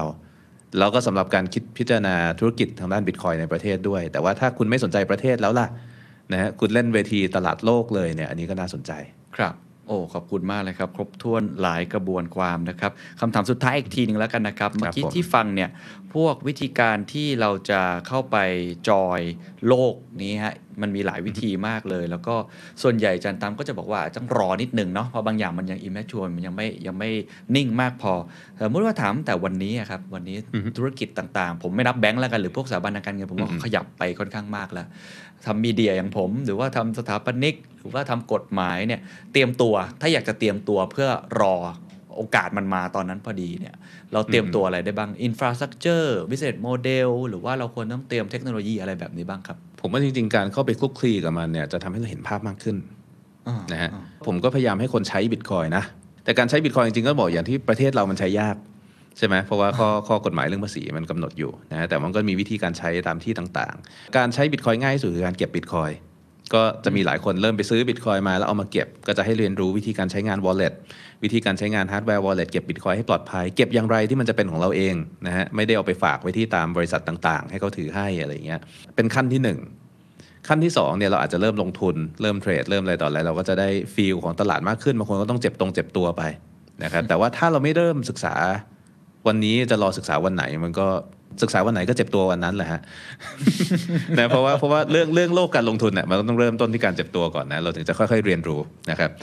ที่เหลือเนี่ยนะฮะเรื่องของการใช้งานเนี่ยในมุมมองของพวกการใช้งานบิตคอยผ่านไลนิ่งตอนนี้ผมมองว่ามีมี development ที่น่าตื่นเต้นค่อนข้างเยอะเหมือนกัน ถึงแม้ว่าร้านค้าในประเทศเราจะยังไม่ค่อยรับใช้อะไรไม่ค่อยได้อย่างเงี้ยเนาะนะฮะแต่ว่าก็ไปลองเล่นกันดูได้ มี exchange หลาย exchange ที่เริ่มรับ Lightning โอนเงินเข้าออกได้อย่างรวดเร็ว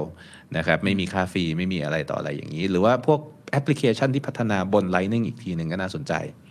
นะฮะตัวหนึ่งที่วันก่อนผมเพิ่งพูดคุยกันไปใน Clubhouse จะเป็นโปรแกรมแชทชื่อว่า Sphinx Chat Sphinx Chat เนี่ยเป็นโปรแกรมแชทที่ run อยู่บน Lightning Network เลย ข้อดีของมันก็คือว่า Lightning Network เนี่ยมันเป็นการเอา node แต่ละ node เอาคอมพิวเตอร์แต่ละเครื่องเนี่ยมาเชื่อมกัน เพื่อทำให้เกิดเขาเรียกว่า payment channel หรือเป็นช่องทางในการชำระเงินซึ่งกันและกัน ซึ่งสามารถจะชำระเงินซึ่งกันและกันกี่ครั้งก็ได้โดยไม่ต้องลงบล็อกเชนทำให้ราคาถูกมาก แต่กลายเป็นว่าพอเราเปิด channel เชื่อมกันระหว่างคอมพิวเตอร์สองเครื่องแล้วเนี่ยเราก็สามารถส่งอย่างอื่นนอกจากเงินได้ด้วย มันก็จะกลายเป็นคล้ายๆเป็นระบบอินเทอร์เน็ตอีกระบบหนึ่งแต่เป็นระบบอินเทอร์เน็ตที่มีความเป็นส่วนตัวสูงมาก แล้วสามารถที่จะทำได้มากกว่าอินเทอร์เน็ตคือนอกเหนือจากส่งข้อมูลแล้วยังสามารถส่งมูลค่าจริง ๆ ได้ด้วยส่งเงินจริง ๆ ได้ด้วย ก็เลยเกิดเป็นโปรแกรมแชทอย่างเช่น Sphinx Chat ซึ่งเราสามารถที่จะคุยแล้วก็จ่ายเงินให้กันบนแพลตฟอร์มได้นะฮะทันที หรือว่าจะสามารถทำเป็น subscription based model ก็ได้เช่น ถ้าจะเข้าอย่างเขามี Telegram Group กันใช่ไหมนะบางคนครับก็จะทำเป็นเขาเรียก Sphinx Tribe ก็คือจ่ายค่าเข้านะแต่ว่าไม่ต้องจ่ายค่าเข้าเป็นจ่ายว่าคุณจะถามอะไรในกลุ่มนี้เนี่ยต้องจ่าย1ซาโตชิต่อหนึ่งคำถามอะไรแบบนี้ก็ได้ นะซึ่งก็เป็นเป็นการเล่นสนุกสนุกๆอะแต่พอผมมองว่าพอไปเล่นอะไรพวกนี้เราจะเริ่มเห็นภาพมากขึ้นว่าเฮ้ยมันมันทำอะไรได้ ครับโอ้ขอบคุณมากเลยครับ วันนี้เต็มอิ่มนะฮะชั่วโมงครึ่ง ถ้าจะคุยก็คุยได้เรื่อยๆนะครับแต่ว่าจะรบกวนเวลาชันตามมากเกินไป ถ้ามีโอกาสหน้าขอชวนอีกนะครับ วันนี้ขอบคุณมากนะครับผมครับผมสวัสดีครับ